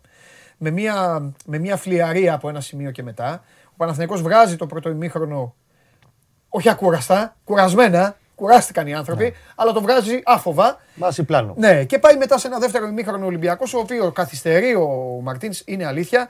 Δεν γλυκαίνει η ομάδα και καταλήγει ο Ολυμπιακός να στηρίζεται ένα καραϊσκάκι πάνω στην προσωπική ενέργεια, όχι μία, όχι δύο, γύρω στις τρει-τέσσερι του Αγιγμού Καμαρά. Αυτός είναι ο, ο επικίνδυνος για τον Μπρινιόλη. Αυτός του έχει κάνει τα καλά σου, τον Μπρινιόλη. Και το παράδοξο της ιστορίας, γιατί μιλάμε και για τους δύο, είπαμε ταυτόχρονα, είναι ότι έχεις μέσα και Ελαραμπή και Τικίνιο και δεν παίρνεις αυτά που υπολόγιζε ένας ποδοσφαιρικός εγκέφαλος που θα έλεγε ο ένας έχει momentum, ο άλλος είναι ξεκούραστος. Δεν μπορεί, θα κάτσει μια φάση και θα γίνει ζημιά γιατί εντάξει και ο Ολυμπιακός εδώ τα λέμε ένα γκολ νωρίς ήθελε, ώστε μετά να το πήγαινε το παιχνίδι σε άλλες καταστάσεις. Δεν πήγε το μάτς, ε, δεν πήγε τον γκολ νωρίς και εκεί που ο Ολυμπιακός χρεώνεται είναι στο ότι δεν πήγε τον γκολ νωρίς, δεν έδειξε όμως πράγματα που μπορούν να γίνουν άμεσα ώστε να μπει έστω και αργά τον γκολ. Γιατί καθυστέρησαν να γίνουν ε, αυτά που έγιναν. Αυτά είναι πράγματα που θα συζητηθούν στο Ρέντι. Πάρε ξανά μπάλα.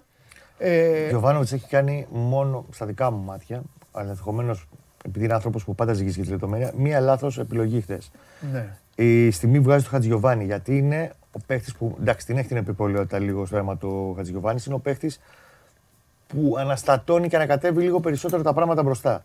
Εκτιμώ ότι επειδή ο Χατζηγιοβάνι, πρέπει όλα να τα ζυγίζουμε, πέρασε ένα καλοκαίρι που είχε κάποια ιατρικά θέματα, γνωστά και μη, ότι ακόμα δεν είναι ο 100% πλευράς δυνάμεων. Αν Όλες ήταν οι καλά. ομάδες έχουν τέτοιο. Ο Εμβιλά δεν είναι. Όλοι. Ακριβώς. έχουν. Επειδή πέρασε κάποια θέματα ιατρικά, δεν είναι καλά. Αν ήταν καλά, νομίζω δεν θα έβγαινε. Και θα έβγαινε πρώτα ο παλασιο Ε, ίσως χρειαζόταν λίγο νωρίτερα φρεσκάρισμα στο κράτημα λίγο της μπάλας να το αποφορτίσει λίγο την κατάσταση. Γιατί μπροστά το 9, όταν μπήκε ο Μακέντας στο 9, δεν του κράτησε την μπάλα.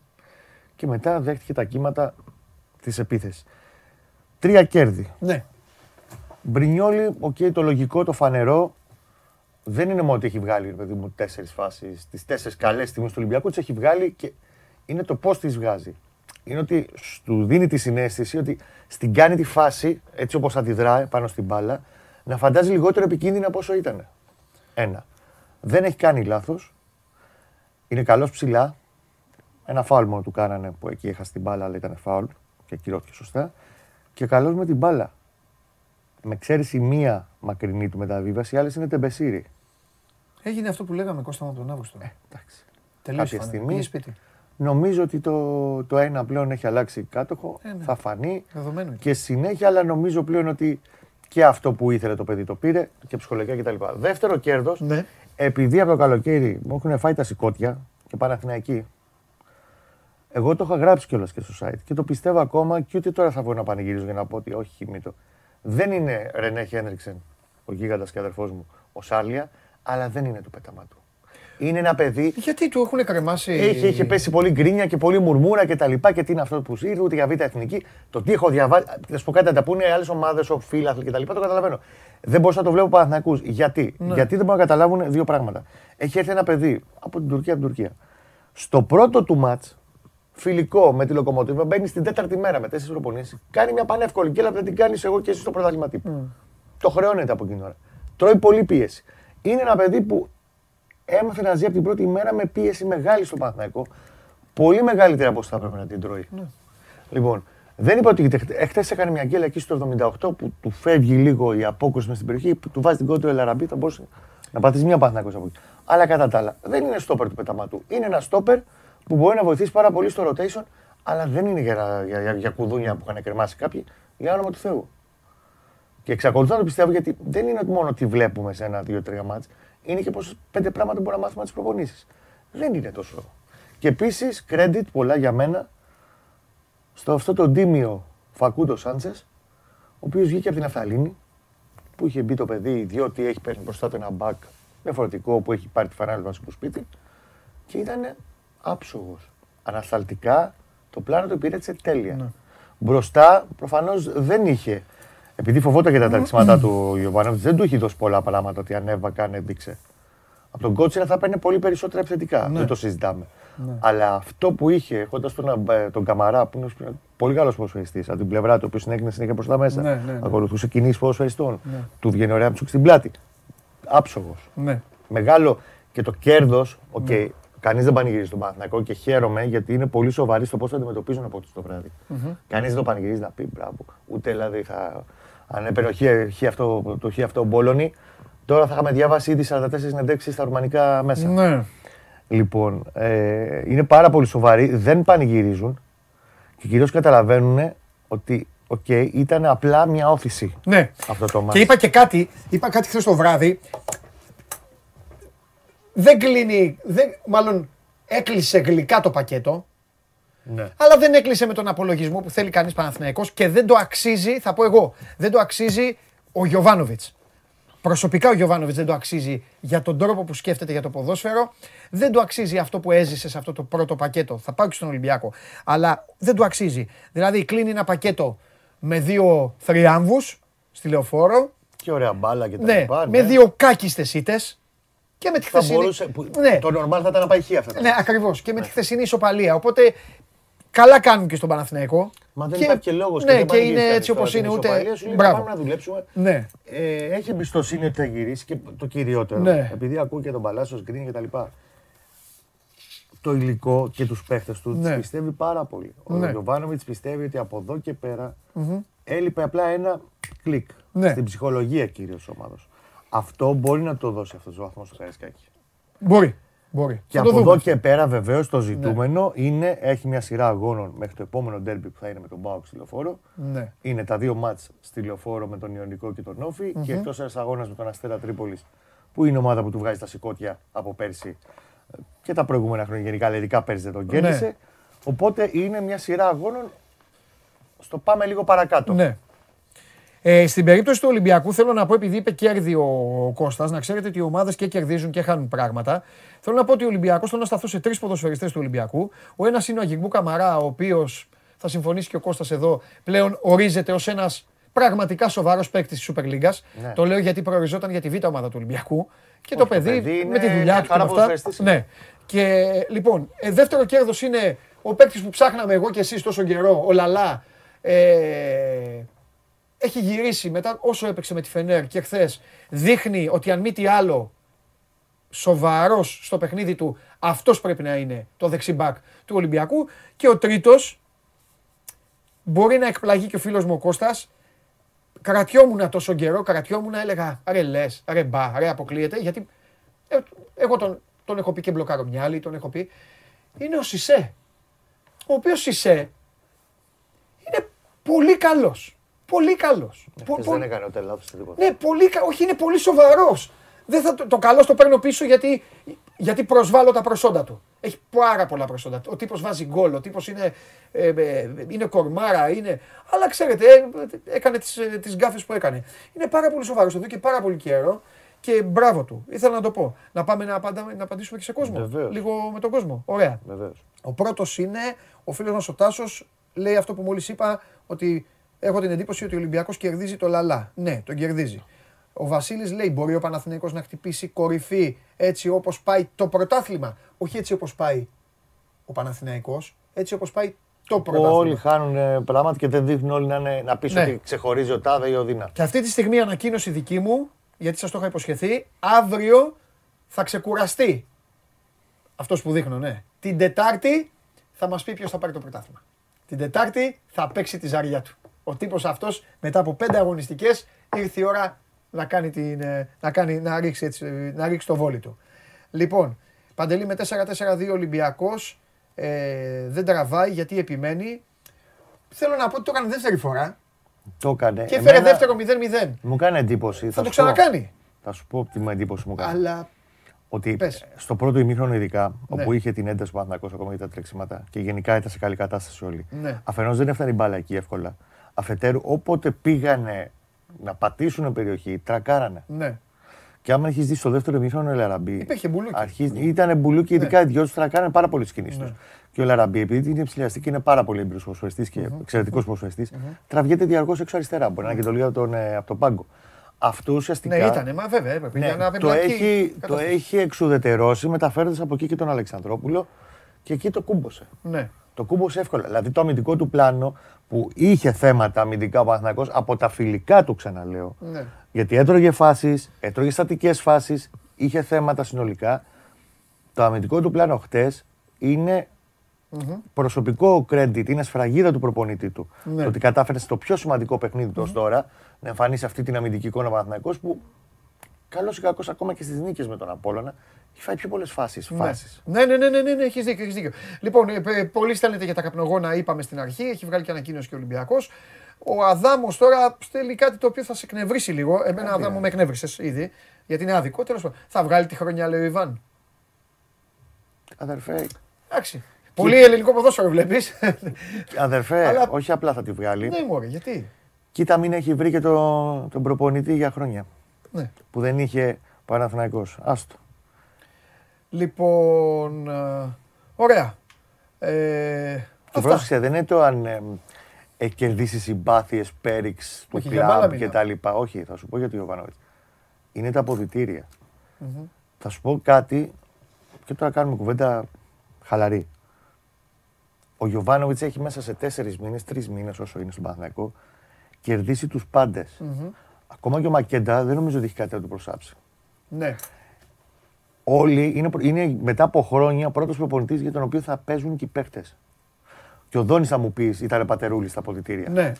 Αλλά και ο Δόνης υπήρχαν παίχτε που επειδή δεν πολύ έπαιζαν δεν το γούσταραν όλο αυτό Ε, το κλίμα εντάξει, κτλ. έτσι γίνεται αυτό. Ναι. Είχαν γκρινιάξει, είχαν τσακωμούς μαζί του, είχαν γκρίνιες και αυτά. Είναι η πρώτη φορά που. εντάξει, Μπορεί να μου πεις αυτά αλλάζουν, αλλά στην παρούσα φάση βγάζει τέτοια σεσπήρωση μέσα. Ναι. Και για τον προπονητή τους και με τον προπονητή Ναι. τους. Πολύ σημαντικό credit για μένα αυτό. Σε ένα προπονητή που δεν είναι τρία χρόνια στην ομάδα. Ναι. Είναι τρεις μήνες, τέσσερις. ναι. Μάλιστα. Θα δούμε.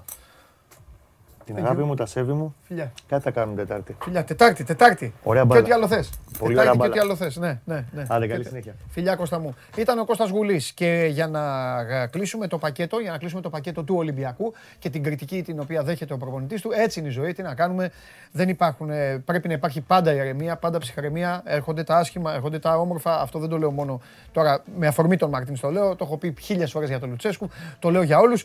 Ε, η αλήθεια είναι ότι το παιχνίδι χθες του Ολυμπιακού δεν πήγε καλά, δεν διαβάστηκε σωστά. Ο Ολυμπιακός δεν θα πω ότι είχε έπαρξη από το τριάρα στην ε, Κωνσταντινούπολη. Έπαιξε καταπληκτικά στην Κωνσταντινούπολη. Χτύπησε τη Φενέρα εκεί που έπρεπε, την περίμενε και ο Ολυμπιακός όταν παίζει σε επιπόλαια απέναντί του και σε περιμένει, θα σε διαλύσει. Ο, ο Γιωβάνοβιτς το ήξερε αυτό. Σε καμία περίπτωση δεν ήθελε ο Παναθηναϊκός να κάνει ό,τι Φενέρ. Οπότε ο Μαρτίνς ε, κρίνεται για το ότι δεν άπλωσε την ομάδα. Η ομάδα δεν είχε καμία βοήθεια από τις πλευρές. Ήταν μια επιλογή η οποία ξεκίνησε και δεν τη θεωρώ λανθασμένη γιατί έτσι το σκέφτηκε. Δεν γίνεται εγώ άλλα να λέω τη μία και άλλα την άλλη. Να ξεκινήσει και με τον Ελαραμπή και με τον Τικίνιο. Νομίζω ότι καθυστέρησε αυτό να το χαλάσει. Καθυστέρησε να μπει ο Βαλμπουενά που είναι ένας παίκτης ο οποίος μπορεί να κάνει μια προσωπική ενέργεια, να κάνει ένα καλό στημένο, να κάνει δύο-τρία πράγματα. Και αυτή είναι η σωστή χρήση του Βαλμπουενά. Όχι να ξεκινάει να παίζει 90 λεπτά, να μπαίνει όταν βλέπεις ότι είσαι μπουκωμένος, όταν βλέπεις ότι δεν έχεις λύση. Μπορείς να βάλεις ένα τέτοιο ποδοσφαιριστή που τον έχεις, να σου αλλάξει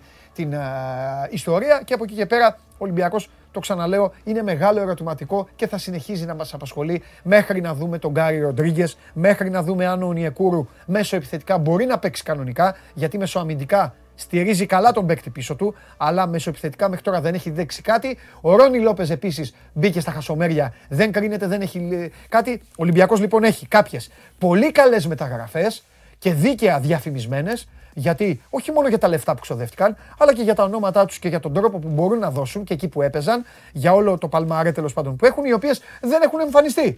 Και επίσης αυτό που προβληματίζει τον Ολυμπιακό και σωστά πρέπει να τον προβληματίζει είναι ότι αυτό το πακέτο που λέω για όλους, πέντε αγώνες με 2-0-0 μέσα στο Καραϊσκάκι. Έχει ξεκινήσει λοιπόν ένα πρωτάθλημα το οποίο είναι πολύ ενδιαφέρον. Δεν ξέρουμε πού θα κάτσει η μπίλια, δεν ξέρουμε πώς θα κυλήσει. Μόνο ο Γούλης ξέρει που θα μας πει την Τετάρτη ποιος θα πάρει το πρωτάθλημα. Αλλά για την ώρα είναι πράγματα τα οποία πρέπει και να τα βλέπουμε και να τα συζητάμε και να μην κολλάμε αν είναι σωστό το 4-4-2, το 4-2-3-1, τι κάνει ο ένας λάθος, τι κάνει ο άλλος σωστά. Σίγουρα για να κάνει κάποιος κάτι σωστά, ο άλλος κάνει λάθος. Και τούμπαλιν.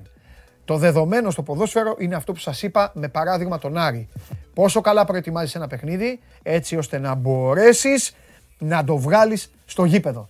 Κατά τα άλλα, τη μία θα σου φταίει ο διαιτητής, την άλλη θα σου φταίει ο ένας, την άλλη θα σου φταίει ο άλλος. Ο Ολυμπιακός ήταν όπως το έγραψα. Έπεσε στο τείχος που του είχε ετοιμάσει ο Γιωβάνοβιτς και φυσικά έπεσε και στην κάπνα γιατί είναι μια ομάδα η οποία πάει να παίξει την έδρα της. Έχει ρίξει τρία γκολ στην Κωνσταντινούπολη. Όλοι φοβούνται ότι θα μπει μέσα και θα μπει με φόρα και στα δύο ημίχρονα και στα δύο ημίχρονα έκανε 10 λεπτά μέχρι να παίξει μπάλα. Όλες αυτές οι συνθήκες βοηθούν πάντα το φιλοξενούμενο. Πάντα. Σε όποιο γήπεδο να είναι, είναι νόμος αυτός στον αθλητισμό. Όλα, όλοι οι παράγοντες, οι εξωαγωνιστικοί βοηθούν τον φιλοξενούμενο. Αυτό δεν θα αλλάξει ποτέ. Ό,τι και να είναι, ό,τι και να συμβεί στο ποδόσφαιρο ή στο μπάσκετ, όποιος έχει την έδρα, έχει τον παλμό, θέλει να μπει, θέλει να έχει δύναμη, θέλει να έχει φόρα. Χωρίς όμως αυτό να σημαίνει ότι ο Ολυμπιακός δεν έπαιξε την μπάλα του επειδή ήταν μόνο η κάπνα. Ήταν και το, ποδοσφαιρικό, και το ποδοσφαιρικό σκέλος για το οποίο συζητήσαμε. Και αύριο να είστε εδώ, γιατί θα σας το ξαναλέω, αύριο δεν θα συζητήσουμε ε, ρεπορταζιακά, δεν έχουν τίποτα έτσι κι αλλιώς, θα ξεκουραστούν.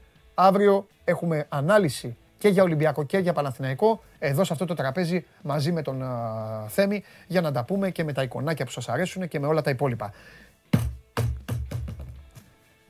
Πάμε στο πιο χαρούμενο φίλο που έχω. Το πιο χαρούμενο φίλο, δύο εβδομάδες, το χαμόγελο θα περάσει και τα ακουστικά. Αλλά όταν εγώ του τα λέω, εμένα με κορόιδευε για τον coach. Με παίρνε τηλέφωνο και μου έλεγε πες μας για το Ρασβάν, πες μας για το Ρασβάν. Έλα.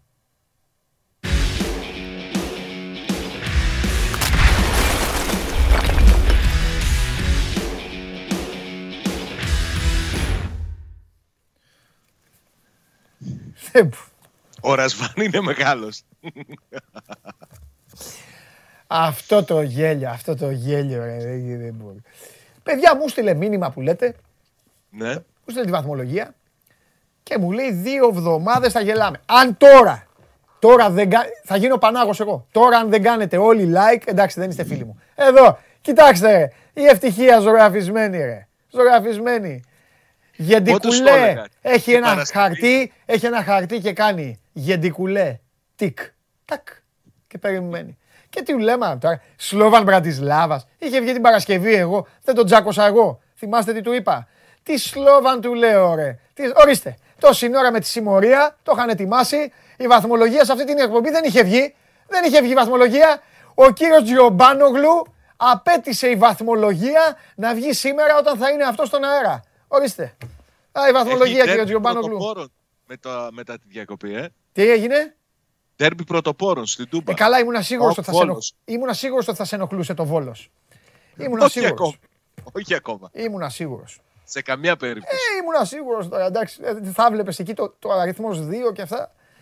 Το είχες πει βέβαια. Παρασκευή είχες πει. Να δούμε ένα στραβοπάτημα στο Καραϊσκάκι. Τα είχες πει αυτά. Βέβαια, βέβαια, βέβαια. Βέβαια. Για να περάσουμε καλά, σου είπα δύο εβδομάδες. Έτσι. Το είπα. Τα έχει ο Θεός. Έχει, Και ο Λουτσέσκου. έχει ο Θεός και ο Λουτσέσκου. Και ο Λουτσέσκου. Γιατί εδώ που τα λέμε, Ναι. μετά την διακοπή του πρωταθλήματος, ο Πάοκ έχει πολύ σημαντικά παιχνίδια. Ναι. Έχει μια εξάδα πε- αγώνων που νομίζω ότι θα είναι το απόλυτο κραστές Ναι. και σε Ελλάδα και σε Ευρώπη. Έχει και, Έχει δύο- έχει και επιστροφές όμως, κύριε Σάβα μου. Σωστό και αυτό, θα Α. σου το έλεγα μετά. Αλλά έχει δύο παιχνίδια. Ναι. Ξεκινώντας με τον Βόλο στη Τούμπα. Ναι. Α, Στη συνέχεια α, θα φιλοξενήσει στην Τούμπα και τον Απόλλωνας Μήνης. Έχει Ναι. δύο καυτά τερμπι εκτός στην Αθήνα ναι. με Ολυμπιακός στο Καραϊσκάκι και Παναθηναϊκός στη Λεωφόρο. Και έχει και δύο καυτά παιχνίδια με την Κοπεχάγη που στην πραγματικότητα θα κρίνουν και την πρόκριση και την πρωτιά στον Όμιλο. Ναι. Είναι πολύ ε, καυτό το πρόγραμμα που θα ακολουθήσει. ναι. Βέβαια, δείχνοντας τα στοιχεία που είδαμε σε αυτό το κομμάτι το πρώτο, ο Πάουκ έχει κάθε λόγο να αισιοδοξεί. Περιμένει και όπως σωστά είπες και επιστροφές. Επιστρέφει σίγουρα ο Μάρελ Καντουρί. Επιστρέφει ο Κρέσπο. Επιστρέφει ο Βαρέλα. Επιστρέφει ο Μούργκ. Θα είναι διαφορετικός ο Πάουκ. Ο γκασον θα καθυστερήσει λίγο. Είναι πολύ περίεργος και δύσκολος ο τραυματισμός του στο, στο γόνατο. Αλλά νομίζω ότι έχει κάθε δικαίωμα ο, ο Λουτσέσκου να είναι ικανοποιημένος Ναι. για αυτό το πρώτο κομμάτι Ναι. της σεζόν που ξεκίνησε να θυμίσω Μμ. με την Γκέλα από τα Γιάννενα και τελείωσε με τον Πάουκ στην κορυφή. της, Έτσι. Ναι. Επειδή εγώ για τον Λουτσέσκου τα έχω πει και έχω μάρτυρες εδώ τους φίλους μου και τις φίλες μου, δεν θα πω κάτι. Δεν θα πω τίποτα για το παιχνίδι στο Γεντικουλέ. Ε, δεν, δεν θα πω πόσο σοβαρά μπήκε η ομάδα. Δεν θα πω ότι στα πρώτα 50 δευτερόλεπτα ε, θα μπορούσε να είχε προηγηθεί 0-1. Δεν θα πω ότι στο, στο τέταρτο, πέμπτο λεπτό θα μπορούσε να είχε προηγηθεί πάλι 0-1. Έφτασα σε σημείο, αγαπημένοι μου φίλοι και φίλες, να αναρωτιέμαι αν πραγματικά ο Σβιντέρσκι είναι συμπατριώτης του Λεβαντόφσκι. Έχω φτά- Είχα φτάσει σε αυτό το σημείο. Δηλαδή, πιστεύω ότι αν ο Λεβαντόφσκι έβλεπε τις δύο πρώτες φάσεις του Σβιντέρσκι, αν όντως έχουν και μια σχέση, θα τον έπαιρνε τηλέφωνο και θα του έλεγε να σου πω κάτι, σε παρακαλώ πολύ. Μη λες απλά ότι με ξέρεις. Μη λες ότι έχουμε. Έχουν Λοιπόν, σχέση. Έχουν ναι, σχέση να εννοείται. ξέρεις. Το Μα- αποκάλυψε ο Σβιντέρσκι ότι είδε τα στατιστικά και το ρωτούσε γιατί δεν ξεκινάει στην ενδεκάδα. Εννοείται. Λοιπόν, Αν είδε το παιχνίδι χθες, μάλλον θα κατάλαβε. ένα. Ε, Γελάτε. λοιπόν, ένας πάω. Να πούμε γι' αυτό, συγγνώμη. Πες γι' αυτό να σου γιατί. πω θε- δύο πράγματα. Γιατί όταν πάω Για να τα- πω για τον coach, γιατί με διακόπτη. Γιατί μου κόβεις Όχι, τη όχι. φορά. Για να, για να σου δώσω ένα credit παραπάνω Α, σε να αυτά μου- που λες. Έτσι. να μου δώσεις credit σε αυτά παραπάνω. τα 50 δευτερόλεπτα που λες για την πρώτη Θες φάση, να πω- οι παίκτες του ΠΑΟΚ έχα- Ναι. άλλαξαν 17 φορές την μπάλα Ναι. χωρίς να ακουμπήσει Ναι. παίκτης του όφη Ναι. πρώτον. Ναι. Και κατά δεύτερο νομίζω ότι είναι πολύ σημαντικό για τον ΠΑΟΚ ότι έχει βρει γκολ Ναι. εκτός από τους επιθετικούς τους. Ε, από παίκτες εκτός από τους επιθετικούς τους. Έχει 17 γκολ με 12 διαφορετικούς σκόρερ. Για Ναι. μένα είναι πολύ σημαντικό που σκόραρε ο Μπίσεσβαρ, που σκοράρει ο Αουγκούστο, που είχε να βάλει γκολ σε ανοιχτό παιχνίδι από πρόπερση. Έτσι. Ναι, μόνο που στο παιδό, στο παιδό, δεν θα, δεν θα σε αφήσω. Άκουσα να σου πω κάτι. Αυτές ναι, τις ναι, παραξενιές ναι. που κάνεις εναντίον του προπονητή, γιατί όλα παράξενα σου φαίνονται. Όλα είναι παράξενο που βάζει γκολ ο Μπίσεσβαρ. Λοιπόν, ακούστε να δείτε, ε, ε, είτε είστε παουτζίδε είτε δεν είστε. Αν θέλετε να μάθετε την αλήθεια για τον Μπάουκ, μόνο εγώ θα σας τη λέω. Λοιπόν, είναι παράξενο που δεν σκοράρει ο Μπίσεσβαρ, τον οποίο Μπίσεσβαρ τον είχαν κάνει τον άνθρωπο συν 20 κιλά και είχε πάει στην, ο- είχε πάει στην Ομόνια, γιατί ο Άμπελ Φερέιρα και όλοι οι υπόλοιποι Στον δεν, δεν Απόλλωνα. ξέρω ποιοι λέγανε ότι ο Μπίσεσβαρ είναι πρώην ποδοσφαιριστής. Είναι παράξενο που ο Αγκούστο σκοράρει, αλλά γιατί βρέθηκε ένας προπονητής και του άλλαξε το ρόλο. Κύριε Περπερίδη, κύριε Ιεριώτη, βάλτε λίγο, βάλτε λίγο το νέο ρόλο του Αγκούστο. Λοιπόν, εδώ, εδώ είναι όλη η δουλειά. Δείτε όλο τον ανοιχτό χώρο. Έλα, τρέξτε το. Δεν θα, δεν θα, δεν θα ανοιχτώσουμε. Τρέξτε το. Τρέξτε το. Κάτσω εγώ τώρα να κάνω εγώ συζήτηση. Δείτε πώς αλλάζει την μπάλα. Η μπάλα έρχεται κρυφός από πίσω. Τους πάει την μπάλα, δεν βλέπω κιόλας. Δεν ξέρω ποιος είναι, δεν έχουν και τα ονόματα. Δεν, δεν τους θυμάμαι κιόλας. Τους παίκτες τέλος πάντων. Μισή δουλειά έχουμε κάνει. Άντε, μπα- έτσι μπράβο. Λοιπόν, βλέπετε την κίνηση. Η μπάλα κάποια στιγμή φεύγει από τον Ροντρίγκο που μπαίνει μέσα όπως πρέπει να κάνουν όλα τα σοβαρά μπακ του πλανήτη και έρχεται, έχει βάλει ίδιο γκολ από την άλλη πλευρά ο Πάοκ, αν το θυμάστε, πριν από δύο εβδομάδες. Εδώ είναι όλη η κίνηση του Αγκούστο. Θα φεύγει από αριστερά. Ο Σβιντέρσκι έχει εξαφανιστεί, έχει τραβήξει έναν παίκτη βέβαια. Και έρχεται ο Αγκούστο σε αυτό το νέο ρόλο που έχει και τον έχει βαφτίσει ο προπονητής. Είναι 100-0 δουλειά Λουτσέσκου. Λουτσέσκου ο τρόπος με τον οποίο αγωνίζεται ο Αγκούστο. Τι άλλο πήγες να πεις ότι σε- σε παραξενεύει, πες άλλον, μήπως για τον όχι, όχι. Κούρτιτ. όχι, όχι, για τον, για τον Αουγκούστο βγάζω το καπέλο μου. Α, βγάζεις το στο καπέλο σου. Λουτσέσκου. Αν είχα και σκουφί και το σκουφί θα έβγαζα. Εντάξει. Για τον Κούρτιτς σου είπα ότι είναι πολύ ποιοτικός ποδοσφαιριστής. Για μένα Ναι. είναι κριτήριο. Ναι. Το, το πόσο δυνατά θα είναι μέσα στην ομάδα Ναι. ο συγκεκριμένος ποδοσφαιριστής. Είναι κινητήριος στη μεσαία γραμμή του, Ναι. του ΠΑΟΚ. Και ο Πάοκ θέλω Βέβαια, να πω πούμε κάτι. την αλήθεια ότι δεν ήταν η πρώτη επιλογή. Ναι. Ο Πάοκ επειδή έχει κατηγορηθεί και το στέλνουν και διάφοροι φίλοι μου, το έχουν στείλει και δικοί μου φίλοι, προσωπικοί φίλοι μου, λένε Μα δεν έχει αυτοματισμούς, δεν έχει κίνηση, δεν έχει. Πρέπει να ξέρετε ότι είναι μια ομάδα ειδικών συνθήκων. Δεν γίνεται αυτή τη στιγμή για να δικαιολογήσουμε κάτι. Δεν το λέω για να τον δικαιολογήσω. Έχει 11 ποδοσφαιριστές. Τα βάνει 12. Και προσπαθεί να κλέψει χρόνο μέσα στα παιχνίδια. Να κλέψει τρίποντα. Και το έχει κάνει, παιδιά. Τι να κάνουμε. Έχει πάρει τρία διπλά τα οποία δεν είναι εύκολα για να τα, κα- να, να τα κάνεις. Δεν είναι εύκολο να τα κάνεις. Και μία φορά βρέθηκε πρώτων μεγάλων του ευθυνών και έκανε την ΑΕΚ να μην φαίνεται. Την ΑΕΚ που βλέπετε εδώ όλοι μας τι λέμε και τι, πώς συζητάμε για την ΑΕΚ. Αυτή είναι η πραγματικότητα. Τώρα το υπόλοιπο θα το δούμε μετά τη διακοπή με αυτούς που γυρνάνε και με τις συνθήκες και με τους αντιπάλους που είπε ο Σάβας. Θα τον δούμε τον, Παναθε... τον Παναθηναϊκό λέω. Θα τον δούμε τον Μπάου και στο Καραϊσκάκης πώς θα παίξει. Στο πιο δύσκολο για αυτόν παιχνίδι. Τα έχουμε πει αυτά, τα λέγαμε και με τον Γκέσαρη. Για κάθε ομάδα το πιο δύσκολο παιχνίδι της είναι να πάει να παίξει το Καραϊσκάκης. Ε, θα το δούμε, αλλά πρέπει να μιλάμε για αυτά που βλέπουμε μέχρι τώρα. Λοιπόν, ε, βλέπετε λοιπόν πώς είναι τα πλάνα. Δεν είναι ότι δεν υπάρχει πλάνο. Σας δείχνουμε τα γραφήματα, τα 3D, τα 3D δεν είναι. Δηλαδή, εσείς λέτε δεν έχει πλάνο. Δηλαδή και τον γκολ πώς μπαίνει. Η κίνηση πώς γίνεται από αυτή την ομάδα. Πώς κλείνουν συνέχεια τα μπακ της. Τα μπακ του Πάουκ πατάνε περιοχή, παιδιά. Ο Ελαμπτελαούι, όσοι είστε Ολυμπιακοί, θυμάστε ο Ελαμπτελαούι με τον Τζιμίκα πόσες φορές πατάγανε περιοχή. Γι' αυτό τους διέλυε όλους ο Ολυμπιακό και δεν έβλεπε κανέναν. Τώρα τα μπακ του Πάοκ πατάνε περιοχή. Ναι, δεν μπορεί να τους διαλύσει ο Πάοκ, γιατί δεν έχει το ρόστερ που είχε ο Ολυμπιακός τότε. Αλλά τι να κάνουμε, πρέπει να λέμε αυτά που βλέπουμε. Συνέχισε, κύριε. Ε, πρέπει, πρέπει να σε διακόπτω για να λέει και κάποιος την πραγματικότητα. Όχι, όχι. Για να μην Μα, πω εγώ. συμφωνώ απόλυτα. Για να μην Πες. πω το Photoshop. Το Photoshop που είχες ετοιμάσει να εμφανίσεις. Να μην το πω. Ποιο Photoshop? Και γελάνε. Α, αλλά εντάξει, δεν πειράζει. Εγώ τα μαθαίνω. Εδώ, σε κρατάω στα χέρια μου. Ποιο Photoshop; Εντάξει, δεν ξέρω υπάρχει. τι, ξέρω τι είχες ετοιμάσει. Δεν, δεν θα το πω. Τίποτα, τίποτα, τίποτα, τίποτα. Αυτά. Ε, Τώρα τους ε, έχει στείλει για τρει-τέσσερι μέρες να πάρουν όλοι οι ανάσες και φεύγουν και οι, οι διεθνεί σιγά σιγά. Είναι πολύ σημαντικό για τον Πάουκ που κατάφερε να βγάλει αυτό το πολύ δύσκολο πρόγραμμα. Εντάξει, ήταν φανερό ότι κάποια στιγμή άρχισαν να σκάνε οι ποδοσφαιριστές του. Ναι. Λογικό είναι. Ε, βέβαια. Και νομίζω ότι αυτός ήταν και ο λόγος για τον οποίο δεν κατάφερε να κερδίσει την Πέμπτη την Μπρατισλάβα. Έτσι, γιατί δεν είχε ενέργεια. Και στο είχα πει και τότε ότι αν ο Πάουκ είχε φρεσκάδα και ενέργεια Ναι. και δεν είχε αυτά τα συνεχόμενα παιχνίδια, θα την είχε πνίξει την Σλόβα Μπρατισλάβας και θα της έβαζε γκολ από την πίεση και από το ανοιχτό παιχνίδι. Αλλά για αυτό που μου λες ότι δεν έχει αυτοματισμούς, διαφωνώ. Που σου λένε οι φίλοι ότι Ε, δεν έχει α, αυτοματισμούς, οι φίλοι το διαφωνώ. Λένε. Ναι. Γιατί βγάζει σιγά σιγά και αυτοματισμούς και καλή κυκλοφορία της μπάλας Μάλιστα. και δείχνει σιγά σιγά να έχει και ένα, ένα βασικό τρόπο παιχνιδιού στον οποίο θα στηριχθεί. Και νομίζω ότι αυτή η κίνηση με τον Ντάγκλας Αουγκούστο είναι πραγματικά η κίνηση μάτ που έκανε στα τρία τελευταία παιχνίδια. Μάλιστα. Λοιπόν, σε αφήνω να μην πούμε πολλά για να πούμε και αύριο περισσότερα. Εσύ θα βγεις αύριο. Εσύ θα βγεις Πάντα αύριο. θα βγαίνω. Ε, Εσύ αύριο θα βγεις. Δεν θέλω να βλέπω το χαμόγελό σου κάθε μέρα. Θέλω να ελέγχω το χαμόγελό σου. Κοίτα, κοίτα. Γελάς, ε. Κορέδευες για τη ζακέτα τον άνθρωπο. Τον κορε- Ε, τα έχω, τα έχω μαζεμένα. Λοιπόν, φιλιά. Καλή συνέχεια. Έλα φιλιά πολλά. Γεια σου Σάβα μου. Λοιπόν, αυτός ήταν ο Σάβας ε, Τζιομπάνογλου και σήμερα δεν έχουμε Τσάρλι. Δεν έχουμε να δώσουμε πραγματάκια. Ε, δεν έχει, θα ξεκουραστεί. Και ο Τσάρλι, η εκπομπή μπαίνει αυτές τις δύο εβδομάδες σε κατάσταση έτσι κουτσαρίσματος. Δεν, δεν θα κάθονται μόνο οι παίκτες, οι φίλοι σας. Θα κάθονται εδώ και τα, και τα παιδιά.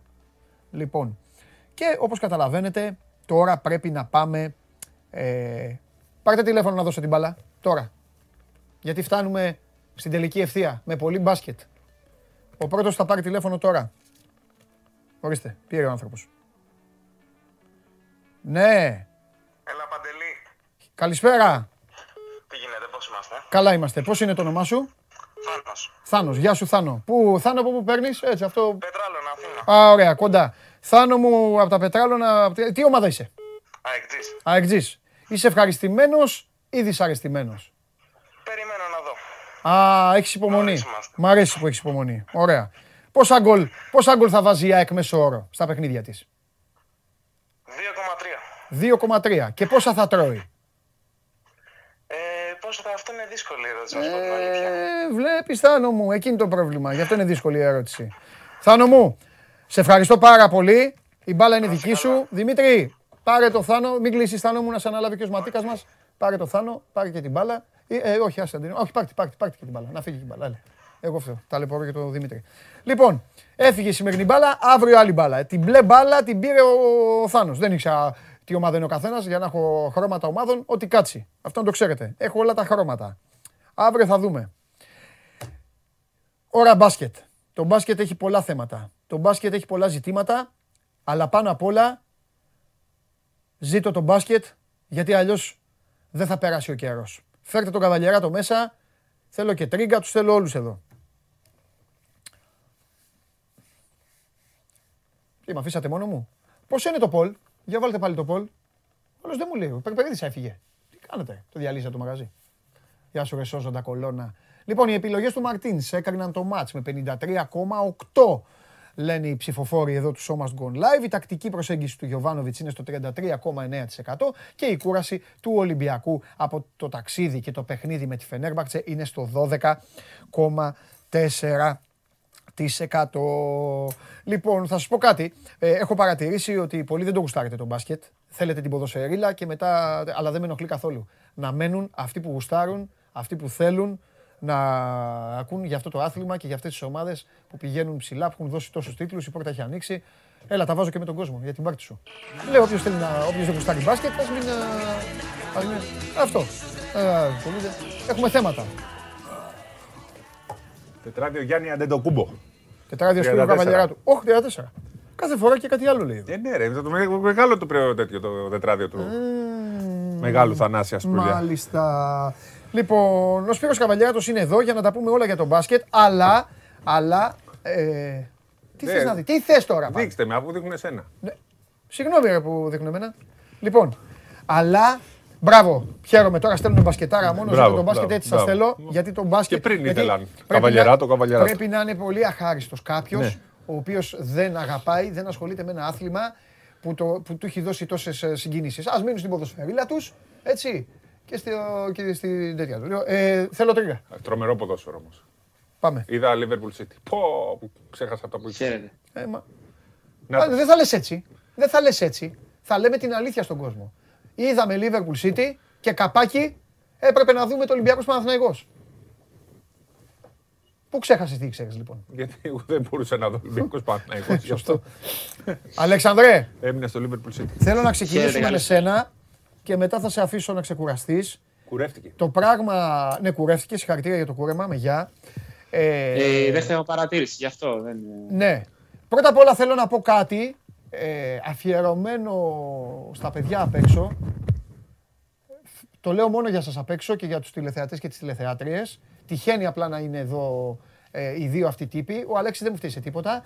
Παιδιά, χθες ο Σακίλ Μακίση και είχε 50% στα τρίποντα. Να είστε καλά, ευχαριστώ. Λοιπόν, Να σου πω. ε, ξέρεις πώς- μιλάω με τον Αλέξανδρο. Λοιπόν, Μιλάω με έχεις τον φτάσει Ο Αλέξανδρο. Μαγκέτα τον παίζουν στα 4 μέτρα. Μιλάω με τον Όπως Ale- παίζουμε με τον Παντελή Διαματόπουλο στον μπάσκετ που να αφήνουμε στα 4 μέτρα και του λέμε σουτάρε. Και επειδή έβαλε τα δύο Μακίσικ, Θα σου- Γι' αυτό θα σου τάρω με το πόδι την άλλη φορά. Λοιπόν, με το Α- πόδι μπορεί να βάλεις κάτι. Εννοείται, το παραδέχομαι. Αλέξανδρε, ρε φίλε, τέτοιο ξεκίνημα δεν είναι μόνο η κακή ήττα στο Μονακό και το χθεσινό που είναι αχαρακτήριστο, αλλά είναι και η εικόνα. Τι, τι γίνεται; Νομ- Αυτό να ξέρεις, δεν ξέρω αν συμφωνείς, για μένα αυτό ήταν το αποτέλεσμα του Σαββατοκύριακου. Ναι, Το γεγονός Σαββατοκύριακου ήταν αυτό. εννοείται. Τα Καλός σκέπασε ή όλα. κακός, Πάνε και οι κα- μπάλες, πάνε και τα ντέρμπι, πάνε όλα. Καλός ή κακός, αυτό είναι όχι μόνο γιατί έχασε ο Παναθηναϊκός, γιατί για αυτός ο Άρης κέρδισε τον Παναθηναϊκό από το μείον 19. Δηλαδή ε, παίζει πάντα ρόλο και το πώς κερδίζεις και το πώς χάνεις Ναι. ένα παιχνίδι. Ο Παναθηναϊκός εχθές ήταν επίοικο απαράδεκτος, ε, κυρίως στο δεύτερο μέρος του αγώνα με τον Άρη. Ε, βλέπαμε τον Χάνλαν να αντιμετωπίζεται όχι με τη δέουσα προσοχή από τη στιγμή ειδικά που βρήκε ρυθμό στην επίθεση. Υπήρχαν καταστάσεις που δεν ήταν βοήθεια στη μια πάσα απόσταση, οι περιστροφές ε, γίνονταν ακόμα και πάνω του και πολλά από τα σουτ που έβαλε ήταν ελεύθερα, ήταν και θέμα αριθμού από ένα σημείο και μετά. Και φυσικά ε, δεν υπήρχε η ένταση στην άμυνα. Ε, με κύριο χαρακτηριστικό το είδαμε πάρα πολλές φορές με τον Κάουαν να χτυπάει στο ένας με έναν κυρίως τον Ντάριλ Μέικον και από εκεί να δημιουργείται ανισορροπία και να είναι ουσιαστικά στην άμυνα 4 εναντίον 5 και να βρίσκει ο Άρης ε, κατοχές έξτρα ή πόντους ε, και με τη, μέσα στη ρακέτα με καρφώματα αλλά φυσικά και με τον ε, Χάνλαν ο οποίος χθε ε, θα μπορούσαμε να πούμε ότι έμοιαζε λίγο ε, από παίκτη NBA. Όχι, ο Χάλαντ, ο, Χα- ο Χάλαντ έκανε, έκανε εμφάνιση παικτών. Θυμάστε τον πρώτο καιρό που οι ομάδες που δεν είχαν Α, τα δύο λεφτά, ομάδες, δύο που είχαν χρόνια. έναν, έναν, Ναι. έναν. Η ΑΕΚ είχε τον Ντάνι Βρέινς, ο Ολυμπιακός είχε τον Γκάρι Σκάρι. Ο Παναθηναϊκός είχε τον Ντέιβις, τον Αντώνιο Ντέιβις. Ο που είχαν Άρης. τέτοιο. Ο Άρης τότε είχε τον... ε, ε, είχε, είχε τον Mike Jones, νομίζω. Mike Jones, Ε, ναι, μετά από πρώτη τέτοιο. χρονιά. Είχε τον Mike Jones. Λοιπόν, ε, ε, εκεί- το, εκείνες τις χρονιές λοιπόν οι ομάδες, ο Ηρακλής τον Ingram, ο, ο, η Πάτρα τον Wilder Betway. είχε- ο Wil- Το Wilder είχε την πρώτη και μετά ήρθε ο Μάικ Το Wilder. νομίζω. Το Wilder είχε. Ναι. Ε, λοιπόν, είχε τον. ε, Πες το τι είπα, είχε τον Betway Πάτρα. Εκείνες τις χρονιές λοιπόν αυτοί βάζαν 35, 40 και όλοι οι άλλοι. Καλάθι ο Ingram, καλάθι ο Pet Way, Ναι, θυμάσαι; ναι, πώς δεν θυμάμαι. Λοιπόν, αυ- ε, αυτό, ε, αυτό μου έβγαλε αυτός ο παίκτης. Αλλά άστο στην άκρη αυτό. Άστο στην άκρη. Η ΑΕΚ ισοφαρίστηκε 3-3 από 3-0 από τον Όφη και έγινε, και έγινε σεισμός. Ο Παναθηναϊκός δεν είναι συνηθισμένος σε τέτοια πράγματα. Ούτε ο κόσμος του, ούτε... Ε, Πες μας τα ίσια ρε παιδί μου, τι γίνεται, είναι, φταίνει οι παίκτες, είναι θέμα προπονητή. Μην κάνουμε στο μπάσκετ, με ενοχλεί αυτό. Δηλαδή στο ποδόσφαιρο μπορεί να τους λέμε ό,τι λέμε, αλλά είναι πιο άμεση, σου λένε στα ίσια. Καβαλιέρα το στέι. Έγινε. Στο μπάσκετ να κρύψουμε και να δούμε και έτσι και γιουβέ. Εδώ τι γίνεται. Ευθύνη, ποιος έχει; Εγώ πάντως θα πω πριν πεις την ευθύνη Ναι, πες κι εσύ, εσύ. ότι ο Άρης είναι πάρα πολύ καλύτερος από όσο νομίζουμε. Ε, καλά, Και δεν είναι είμαι κανείς πυραυλοκίνητος για τα επίπεδά του. Δηλαδή θες να πεις ότι ο Παναθηναϊκός είναι να χάσει να χάνει από τον Όχι, Άρη; όχι, Άμα όχι, είναι όχι, πάω, όχι, την κλείνω, όχι, το όχι. σταματάω. Αλλά δεν, είναι, Α. δεν έχασε, επειδή είπες από αυτό τον Άρη, δεν είναι τόσο κακός όσο είδαμε, όσο πιστέψαμε μετά το, τη Λάρισα. Είναι πολύ Ναι, πυραυλοκίνητος. τον μείωσες λίγο Αναφ- τον Άρη, έχεις δίκιο. Αναφε- Θα- θα φτιάχνεις το αναφέρομαι, Χαλιάπας. στο, αναφε- Έλα. αναφέρομαι στο επίπεδο των δυσκολιών που αντιμετώπισε ο Άρης το καλοκαίρι, με τα ναι. μπαν που άργησε πάρα πολύ, Σωστό αυτό. ε, πήγε σε παιδιά νεαρά. Ε, δεν είναι ο Άρης ενώ που ε, είναι για τετράδα, που παλεύει Ναι, ναι, για ναι. την Ευρώπη. Ναι, κάνει έτσι που τέτοια το λες, ναι, πράγματα. γιατί το είπε και ο Με Καστρίτης, αυ- ότι με αυτή Ωραία. τη λογική. να μην κατέβουμε. Όχι, όχι, είναι πάντα με καλός βάση προπονητής. Πολύ το, καλό το προπονητή. στάτους. Από τους καλύτερους Έλληνες Ε, προπονητές ο Πες Καστρίτης. μας τώρα, απάντησέ μου τώρα σε αυτό που σου Πάντως, ε, ε, σε- σε αυτό εσύ που- Θα πεις όλα μετά, ρε. Ναι, ναι. Α σε να πει το παιδί για τον Παναθηναϊκό. Τα έχω όλα. σε αυτά που, ανε... που, που Ναι. ρώτησες και ανέφερες δεν είναι θέμα προπονητή. Δηλαδή ε, το να παίξεις προσωπική άμυνα δεν είναι θέμα προπονητή. Ε, δεν μπορεί να παίξει προπονητής προσωπική άμυνα. Ναι. Το να δίνονται βοήθεια στη δυνατή πλευρά στη μια πάσα απόσταση δεν είναι θέμα προπονητή, είναι θέμα παίχτη. Ναι, αλλά η άμυνα Το είναι να θέμα δέχεσαι διάθεσης. Το ξέρεις εσύ, ήσουν και μεγάλος coach μπάσκετ. Η άμυνα είναι θέμα διάθεσης. Θέμα, θέμα ομαδικό. Θέμα συζήτησης. Θέμα φιλότιμου. Θέμα. ε, ε, ε, ε, ε, Κόλλησα. Κόλλησα, ναι, όχι. Και θέμα νοοτροπίας. Νοοτροπίας. Κόλλησα τη λέξη. Και θέμα νοοτροπίας. Αυτά όμως περνάνε από τον προπονητή. Ναι, Δεν κοίταξε, θέλω τώρα, δεν θέμα είναι- νοοτροπίας δεν δεν θέλω να κάνω νομίζω- κριτική στον πρίφτη. Αλλά 19 πόντους Θέμα κέρδιζε. νοοτροπίας δεν θεωρώ ότι υπάρχει γιατί είδαμε για παράδειγμα ε, στα τελευταία φιλικά και στο Super Cup ότι υπήρχε η ένταση στην άμυνα, υπήρχε διάθεση, υπήρχε Ναι. ε, η ενέργεια. Ε, εχθές ενδεχομένως κιόλας να υπήρξε μια χαλάρωση. Πάντως ε, το τελευταίο πράγμα που έχει ανάγκη αυτή τη στιγμή ο Παναθηναϊκός είναι να τεθεί ε, θέμα αμφισβήτησης ε, του πρίφτη και του έργου το οποίο προσπαθεί να παράξει. Συμφωνώ. Και δεν το λέω μόνο ε, σε επίπεδο ποιότητας του προπονητή, γιατί ο Πρίφτη είναι από τους καλύτερους Έλληνες προπονητές. Συμφωνώ, συμφωνώ σε Το αυτό. αναφέρω και ως ως οργανισμός ο Παναμαϊκός έχει ανάγκη Ναι. επιτέλους να στηρίξει ένα προπονητή, να τον αφήσει να δουλέψει, ε, να, να δείξει κάποια πράγματα και να μπει σε μια ευθεία. Θα μου πεις, η στήριξη πάντα έχει να κάνει και με τα εργαλεία τα οποία δίνεις στον προπονητή. Και με τα αποτελέσματα. Ο Παναθηναϊκός, φυσικά, ο Παναθηναϊκός δεν μπορεί να αλλάξει πολύ την ιστορία του φέτος. Και τι, έχω, τι εννοώ με αυτό. Ε, δεν μπορεί να φύγει ένας παίκτης των 150.000 δολαρίων, για παράδειγμα, για να έρθει ένας παίκτης των 800.000 δολαρίων. Δεν υπάρχει αυτή η οικονομική δυνατότητα. Και καλά το λες γιατί ο Παναθηναϊκός- κόσμος. Συγγνώμη, ανορεύεται Βιλντόζα τώρα επειδή έμεινε ελεύθερος, έτσι. Ο Βιλντόσα στο ΑΚΑ μπορεί να έρθει μόνο ως περαστικός Ή αντίπαλος. ε, ή αντίπαλος. Ναι. Δηλαδή δεν υπάρχει ε, άλλη περίπτωση. Εδώ άλλες και άλλες περιπτώσεις ταλαιπώρησαν σε εισαγωγικά τον Παναθηναϊκό το καλοκαίρι στη διαπραγμάτευση για να κλείσουν ή να μην κλείσουν ε, με πολύ χαμηλότερα ποσά. Πόσο μάλλον ο Βιλντόσα, ο οποίος ξέρει ότι αν γυρίσει στην Ευρώπη μπορεί να βρει 1,5 εκατομμύριο το επόμενο πρωί. Δεν θα έχει θέμα δηλαδή ε, να βρει συμβόλαιο. Να σε ρωτήσω Από τη κάτι. στιγμή όμως που ο Παναθηναϊκός, συγγνώμη Σπύρο, ε, είναι υποχρεωμένος να πορευτεί με αυτή την περιφερειακή γραμμή, δεν μπορεί να αλλάξει κατά πολύ την εικόνα του αν ο Κέντρικ Πέρι κάθε βράδυ δεν είναι στο 100% και δεν είναι ο καλύτερος παίκτης του γηπέδου. Να μπορώ να επέ... Εννοείται, ρε, μιλήστε. ρε. Καταρχάς, ο Περί αποκτήθηκε για ένα πληρωματικός playmaker, αν δεν κάνω λάθος, όχι για βασικός. Έτσι νομίζω Για- ότι ήταν ακριβώς για αρχηγός αυτόν του τον λόγο- σχεδιασμού. Λέω εγώ Ακριβώς, τώρα. ακριβώς. Έχει 7 ξένους ο Παναθηναϊκός, άρα αναγκαστικά θα πάει σε 8 αν, αν Το έχει πει ενισχυθεί. αυτό ο Αλέξανδρος τότε, πριν ναι. από- Ε, τι θα κάνουν σε αυτή την περίπτωση αν πάνε στους 8. Και επίση. Θα παίζουν όλοι στην Ευρωλίγα. Ναι. ναι, αλλά το πρόβλημα του Παναθηναϊκού δεν είναι η Ευρωλίγκα. Στην Ευρωλίγκα Ε, τι; ε, το ελληνικό πρωτάθλημα είναι. Ναι, δεν το είχαν σκεφτεί έτσι όμως. Δηλαδή πίστευαν ότι στο ελληνικό πρωτάθλημα θα γινόταν η δουλειά. Γι' αυτό το χθεσινό για μένα είναι πολύ μεγάλο κουδούνι. Ναι. Το χθεσινό είναι πολύ μεγάλο. Ε, υπάρχει μια περίπτωση ενός παίχτη που έγινε πρόταση το καλοκαίρι, απασχόλησε, το έχει πει και δημόσια ο πρίφτης. Και αυτός ο παίχτης από ό,τι φαίνεται φεύγει από την Πασκόνια. Πιστεύεις ότι έχει τη δυνατότητα ο Παναθηναϊκός να κοιτάξει τον Baldwin; Γιατί από ό,τι Οικονομικά φαίνεται δεν τα δεν έχει μπορεί. καλά με τον Ιβάνοβιτς, δεν ε, έχω- έχει πρόβλημα τραυματισμού, έχει διάφορα εκτός από τη γέννα. Ε, οικονομικά ο Παναθηναϊκός δεν μπορεί να κοιτάξει αυτή την περίπτωση του παίκτη. Ε, δεν ξέρω αν υποχρεωθεί ο Baldwin να μπει σε μια διαδικασία να κατεβάσει το κασέτ του, να πάει σε άλλη για να μείνει στην Ευρώπη και στην Ευρωλίγκα. Ε, δεδομένα αυτή τη στιγμή για αυτόν τον Παναθηναϊκό, ο Baldwin είναι πολυτέλεια. η- η- απαιτείται όμως υπέρβαση, απαιτούνται πάρα πολλές παράμετροι για να καταφέρει ο Παναθηναϊκός να πλησιάσει παίκτη σε αυτό το κασέ. Γιατί οποιαδήποτε Δεν συζήτηση θεωρώ. κάνουμε, που την πήγαμε αμέσως στον brief άδικα, γιατί ε, έχει να κάνει με το ρόστερ του Παναθηναϊκού. Θα μου πεις για τον Άρη, ε, ακόμα και για τον Άρη. Γιατί ε, μην ξεχνάμε ότι μπήκαμε σε μια νέα εποχή. Πλέον το πρωτάθλημα έχει γίνει έτσι που όλοι θα ε, μπορούν να χάνουν από όλους και ο Ολυμπιακός μέχρι το 30. Αν ε, είχε ένα-δύο παίκτε ακόμα, η ΑΕΚ μπορεί να πήγαινε στο τέλος το παιχνίδι. Μπήκαμε στη νέα εποχή του ελληνικού μπάσκετ, επαναλαμβάνω, που όλοι μπορούν να χάνουν από όλους. Ε, και αυτό είναι το μήνυμα που ε, πρέπει να περάσει. Θα, το, το πρωτάθλημα μας θα γίνει πάρα πολύ όμορφο από εδώ και στο εξής.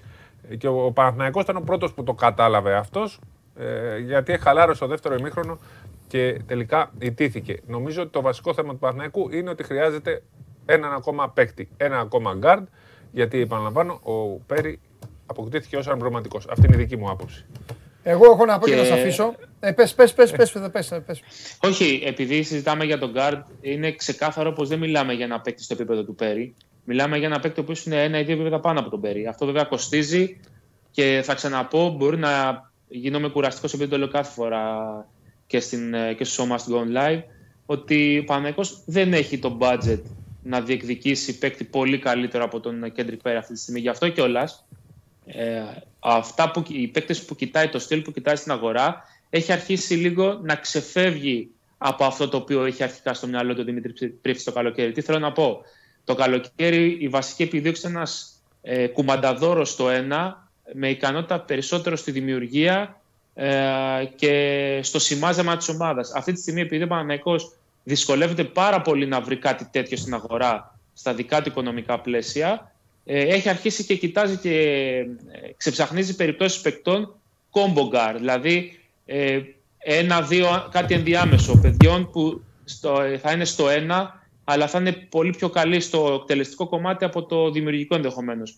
Αλλάζει σιγά-σιγά λίγο η φυσιογνωμία ε, Αυτό της προσπαθεί να έρευνας κάνει για το τον Μέικον, θες Bond να μου πεις, αλλά ο Μέικον δεν ξέρουμε αν είναι για το επίπεδο της Ευρωλίγκα. Το Μέικον αυτό κάνει. Μπράβο. Απλά ο Μέικον μάλλον, ακόμα τουλάχιστον, δεν είναι έτοιμος για αυτό το επίπεδο γιατί αποτελεί μόνιμη πηγή κινδύνου για την άμυνα του Παναθηναϊκού και, στη- και είναι ένα διαρκές σημάδι για τους ε, αντίπαλους περιφερειακούς. Εγώ αυτό που έχω να πω είναι ότι στο σύγχρονο μπάσκετ ο ηγέτης σου, Πού κοιτάς; κοιτάζω τον Kobe Bryant που συμφωνεί μαζί μου, στο σύγχρονο μπάσκετ για να έχεις καλή ομάδα πρέπει ο ηγέτης σου να είναι κοντός. Ομάδα που δεν έχει κοντό ηγέτη είναι, Ασώδιο. είναι καταδικασμένη να αποτύχει. Σας προκαλώ, δείτε όλες τις ομάδες της τελευταίας δεκαετίας, ποιους είχαν ηγέτες και πώς πήγαν. Είτε οι ελληνικές ομάδες, είτε οι ξένες ομάδες, η Είτε το πρωταθλήτρια NBA. Ευρώπης Έφες, είτε ο- ό,τι άλλο θέλετε. Δυστυχώς, η εποχή του Ζάρκο, η εποχή του Κούκοτς, η εποχή του Μποντιρόγκα, η εποχή που του- οι ηγέτες ήταν τα, τρια, τα τριάρια και όλα αυτά, αυτή τελείωσε. Εμένα... Το έχω πει καιρό ότι έχει Ε, καταργηθεί ε, η ε, θέση τρία. Αυτό ναι, εσύ το λες, το λες ε, σκληρά. Εμένα λοιπόν ο Παναθηναϊκός στα δικά μου μάτια φτιάχτηκε και ο Πρίφτης έβαλε τον, α, το φίλο μας τον Ιωάννη ηγέτη. Ο Παπαπέτρου είναι πάρα πολύ καλός παίκτης. Αλλά δεν νομίζω ότι ο Παναθηναϊκός μπορεί να κερδίζει με τους 30 πόντους του, του Παπαπέτρου. Δεν φτάνουν. Και το Παπαπέτρου μπορεί να βάζει 30 πόντους συνέχεια. Οι κοντοί ορίζουν το παιχνίδι πλέον. Αυτοί έχουν την μπάλα στα χέρια, αυτοί ηγούνται, αυτοί δίνουν, αυτοί κάνουν, αυτοί φτιάχνουν. Αυτή είναι η γνώμη μου. Φιλιά πολλά, σ' αγαπώ πολύ. Ε, ε, ανή- Χαίρετε. ανήμερα του αγώνα με, το, με τη Φενέρ. Εδώ παρέα, ε.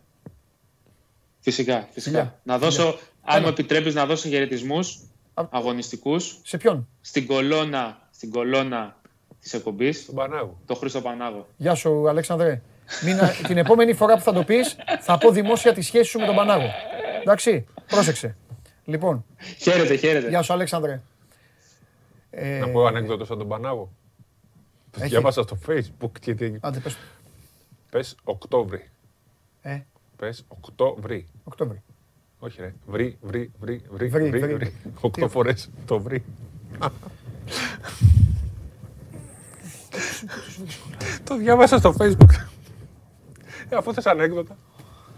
Ε, λέγε. Λοιπόν, πρώτη αγωνιστική. Είμαι ενθουσιασμένος από την πρώτη αγωνιστική της Basket League. Γιατί πλέον έχουμε πρωτάθλημα. Έχουμε πολύ ωραίο πρωτάθλημα. Να αρχίσω από το Περιστέρι Προμηθέας που ήταν ματ- από το ΠΑΟΚ μάλλον ε, Λαύριο που Κάρτερ, Σμιθ και Μουράτος ήταν τρομεροί. Ο Κάρτερ έκανε δύο καρφωματάρες, έβαλε ένα τρίποντο από το κέντρο, έβαλε 28 πόντους. Ο Σμιθ ε, φοβερός, έκανε σπουδαία εμφάνιση.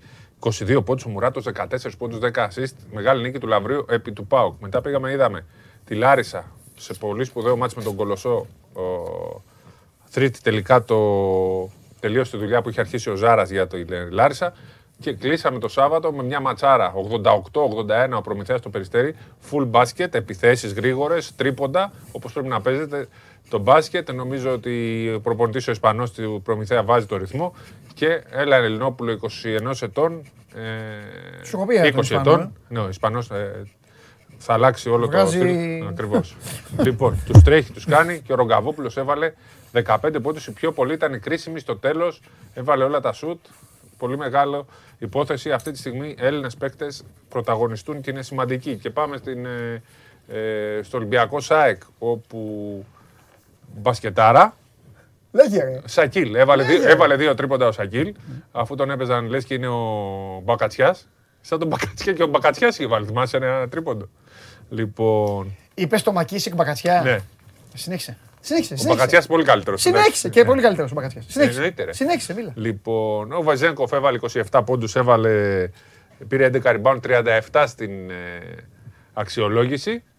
Ο Ολυμπιακός έπαιξε πάρα πολύ ωραίο μπάσκετ. Εμένα όμως μου έκανε πάρα πολύ καλή εντύπωση η ΑΕΚ, η οποία με τον Γέλοβατς, στο έχω πει για τον Γέλοβατς, είναι τρομερός παίκτης. Θέλει όμως και ένα ακόμα σέντερ.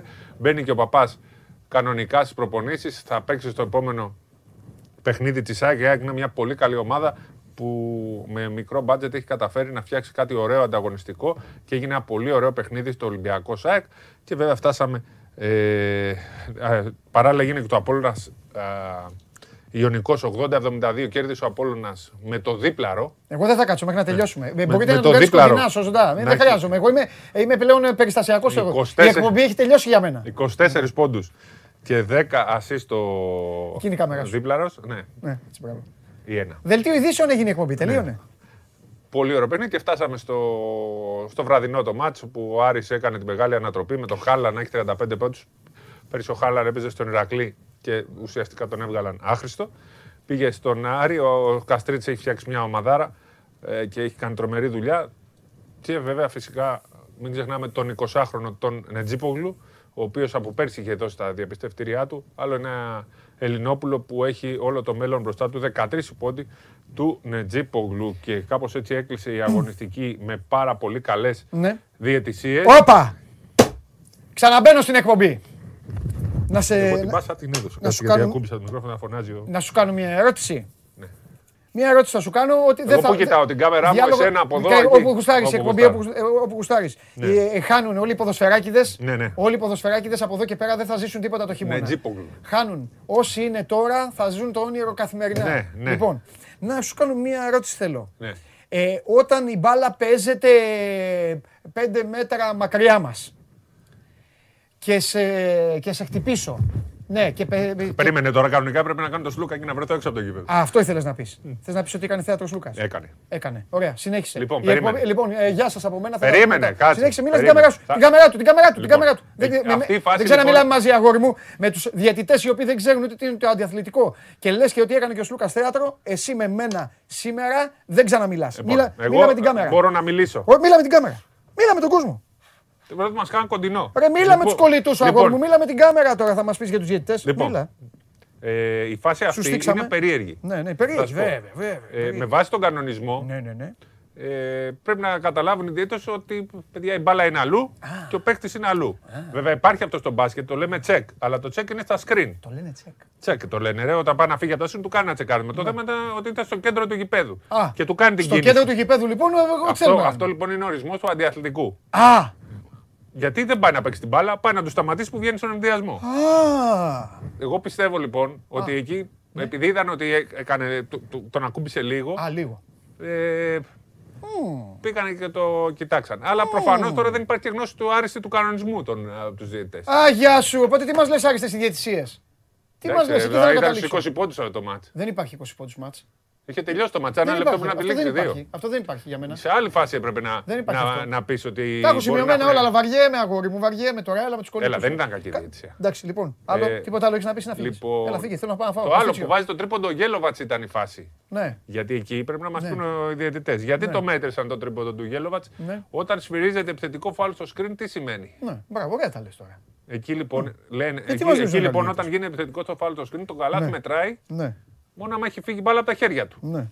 Παίχτη. Είχε φύγει μπάλα από τα χέρια του Γέλοβιτ, το, το ξανάδανε; Δεν ξέρω, δική σου φίλη είναι. Δεν ξέρω. Τι να σου Λοιπόν. πω. Αλλά μιλάμε τώρα για φάσεις που είχαν Ναι. ουσιαστικά. Να, Σακίλ. Λοιπόν, σου άρεσε ο Σακίλ δηλαδή. Εμένα πάντα μου αρέσει. Εμένα πάντα μου αρέσει ένας παίκτης ο οποίος σου έχω εξηγήσει κάθε ομάδα που θέλει να έχει στόχο και σέβεται τον εαυτό της πρέπει να έχει έναν παίκτη όπως τους λέω εγώ, αμπλαούμπλα. Ναι, ρε φίλε, να αλλά μπαίνει ε- μέσα, να τα κάνει έτσι. Αφού να δεν το καρφώνει, κάνει να- αυτό να πλέον. πηγαίνει. Δεν το το κάνει, καταρχάς μπορεί να δεν το κάνει. φτάνει να καρφώσει. Και πει- Δεν μπορεί να καρφώσει πλέον. Ο τύπος δεν μπορεί να καρφώσει. Επίσης, το μόνο που κάνει πλέον είναι να σου να αφήνει στα τρία μέτρα και να σουτάρει. Στον ενδιασμό δεν, δεν μπορεί να τελειώσει φάσει. Πες μου κάτι. Δεν είναι απλά ούμπλας πλέον. Πες μου Είναι κάτι. αυτό που λες. Έχει αλλάξει το στυλ παιχνιδιού Είπες, του. είπες ότι. Δεν Είπες μπορεί. Ότι ο Μακίνης Καλά, δεν εντάξει. μπορεί- Σήκω. Κάτι λέει απ' Σήκω, πάνω. σήκω, σήκω. Να το δεις. Ρε, έχει Σήκω, βαρύνει, ρε. Δεν σήκω, το βλέπεις. σήκω, βγες. Δεν το βλέπεις. Σήκω, βγες να τελειώσουμε. Σήκωσέ με, λες και είμαι ο Μακίσικ. Δηλαδή, εγώ μπορώ να καρφώσω. Σήκω. Έλα, έλα. Όχι. Βάλτε, βάλτε Κάτσε να τραγούδι. δω τι άλλο έχω να πω. Α, και- Α, ο ναι. Μάτζαρης πήγε στη Χάπο Ελ- Ναι, το είπαμε. Ειλάτα, Το είπες. είπαμε. Baldwin είπαμε. Ναι, Το ότι φεύγει. Αφήστε αύριο. με. αύριο. Κάτσε, Αύριο. έχω άδικο σε αυτό που λέω για το. Σπύρο, Μακίσικ. φύγε, Ε, θα φύ- Σπύρο, φύγε. Και δεν αντέχω. Ρε, φύγε, σήκω, φύγε.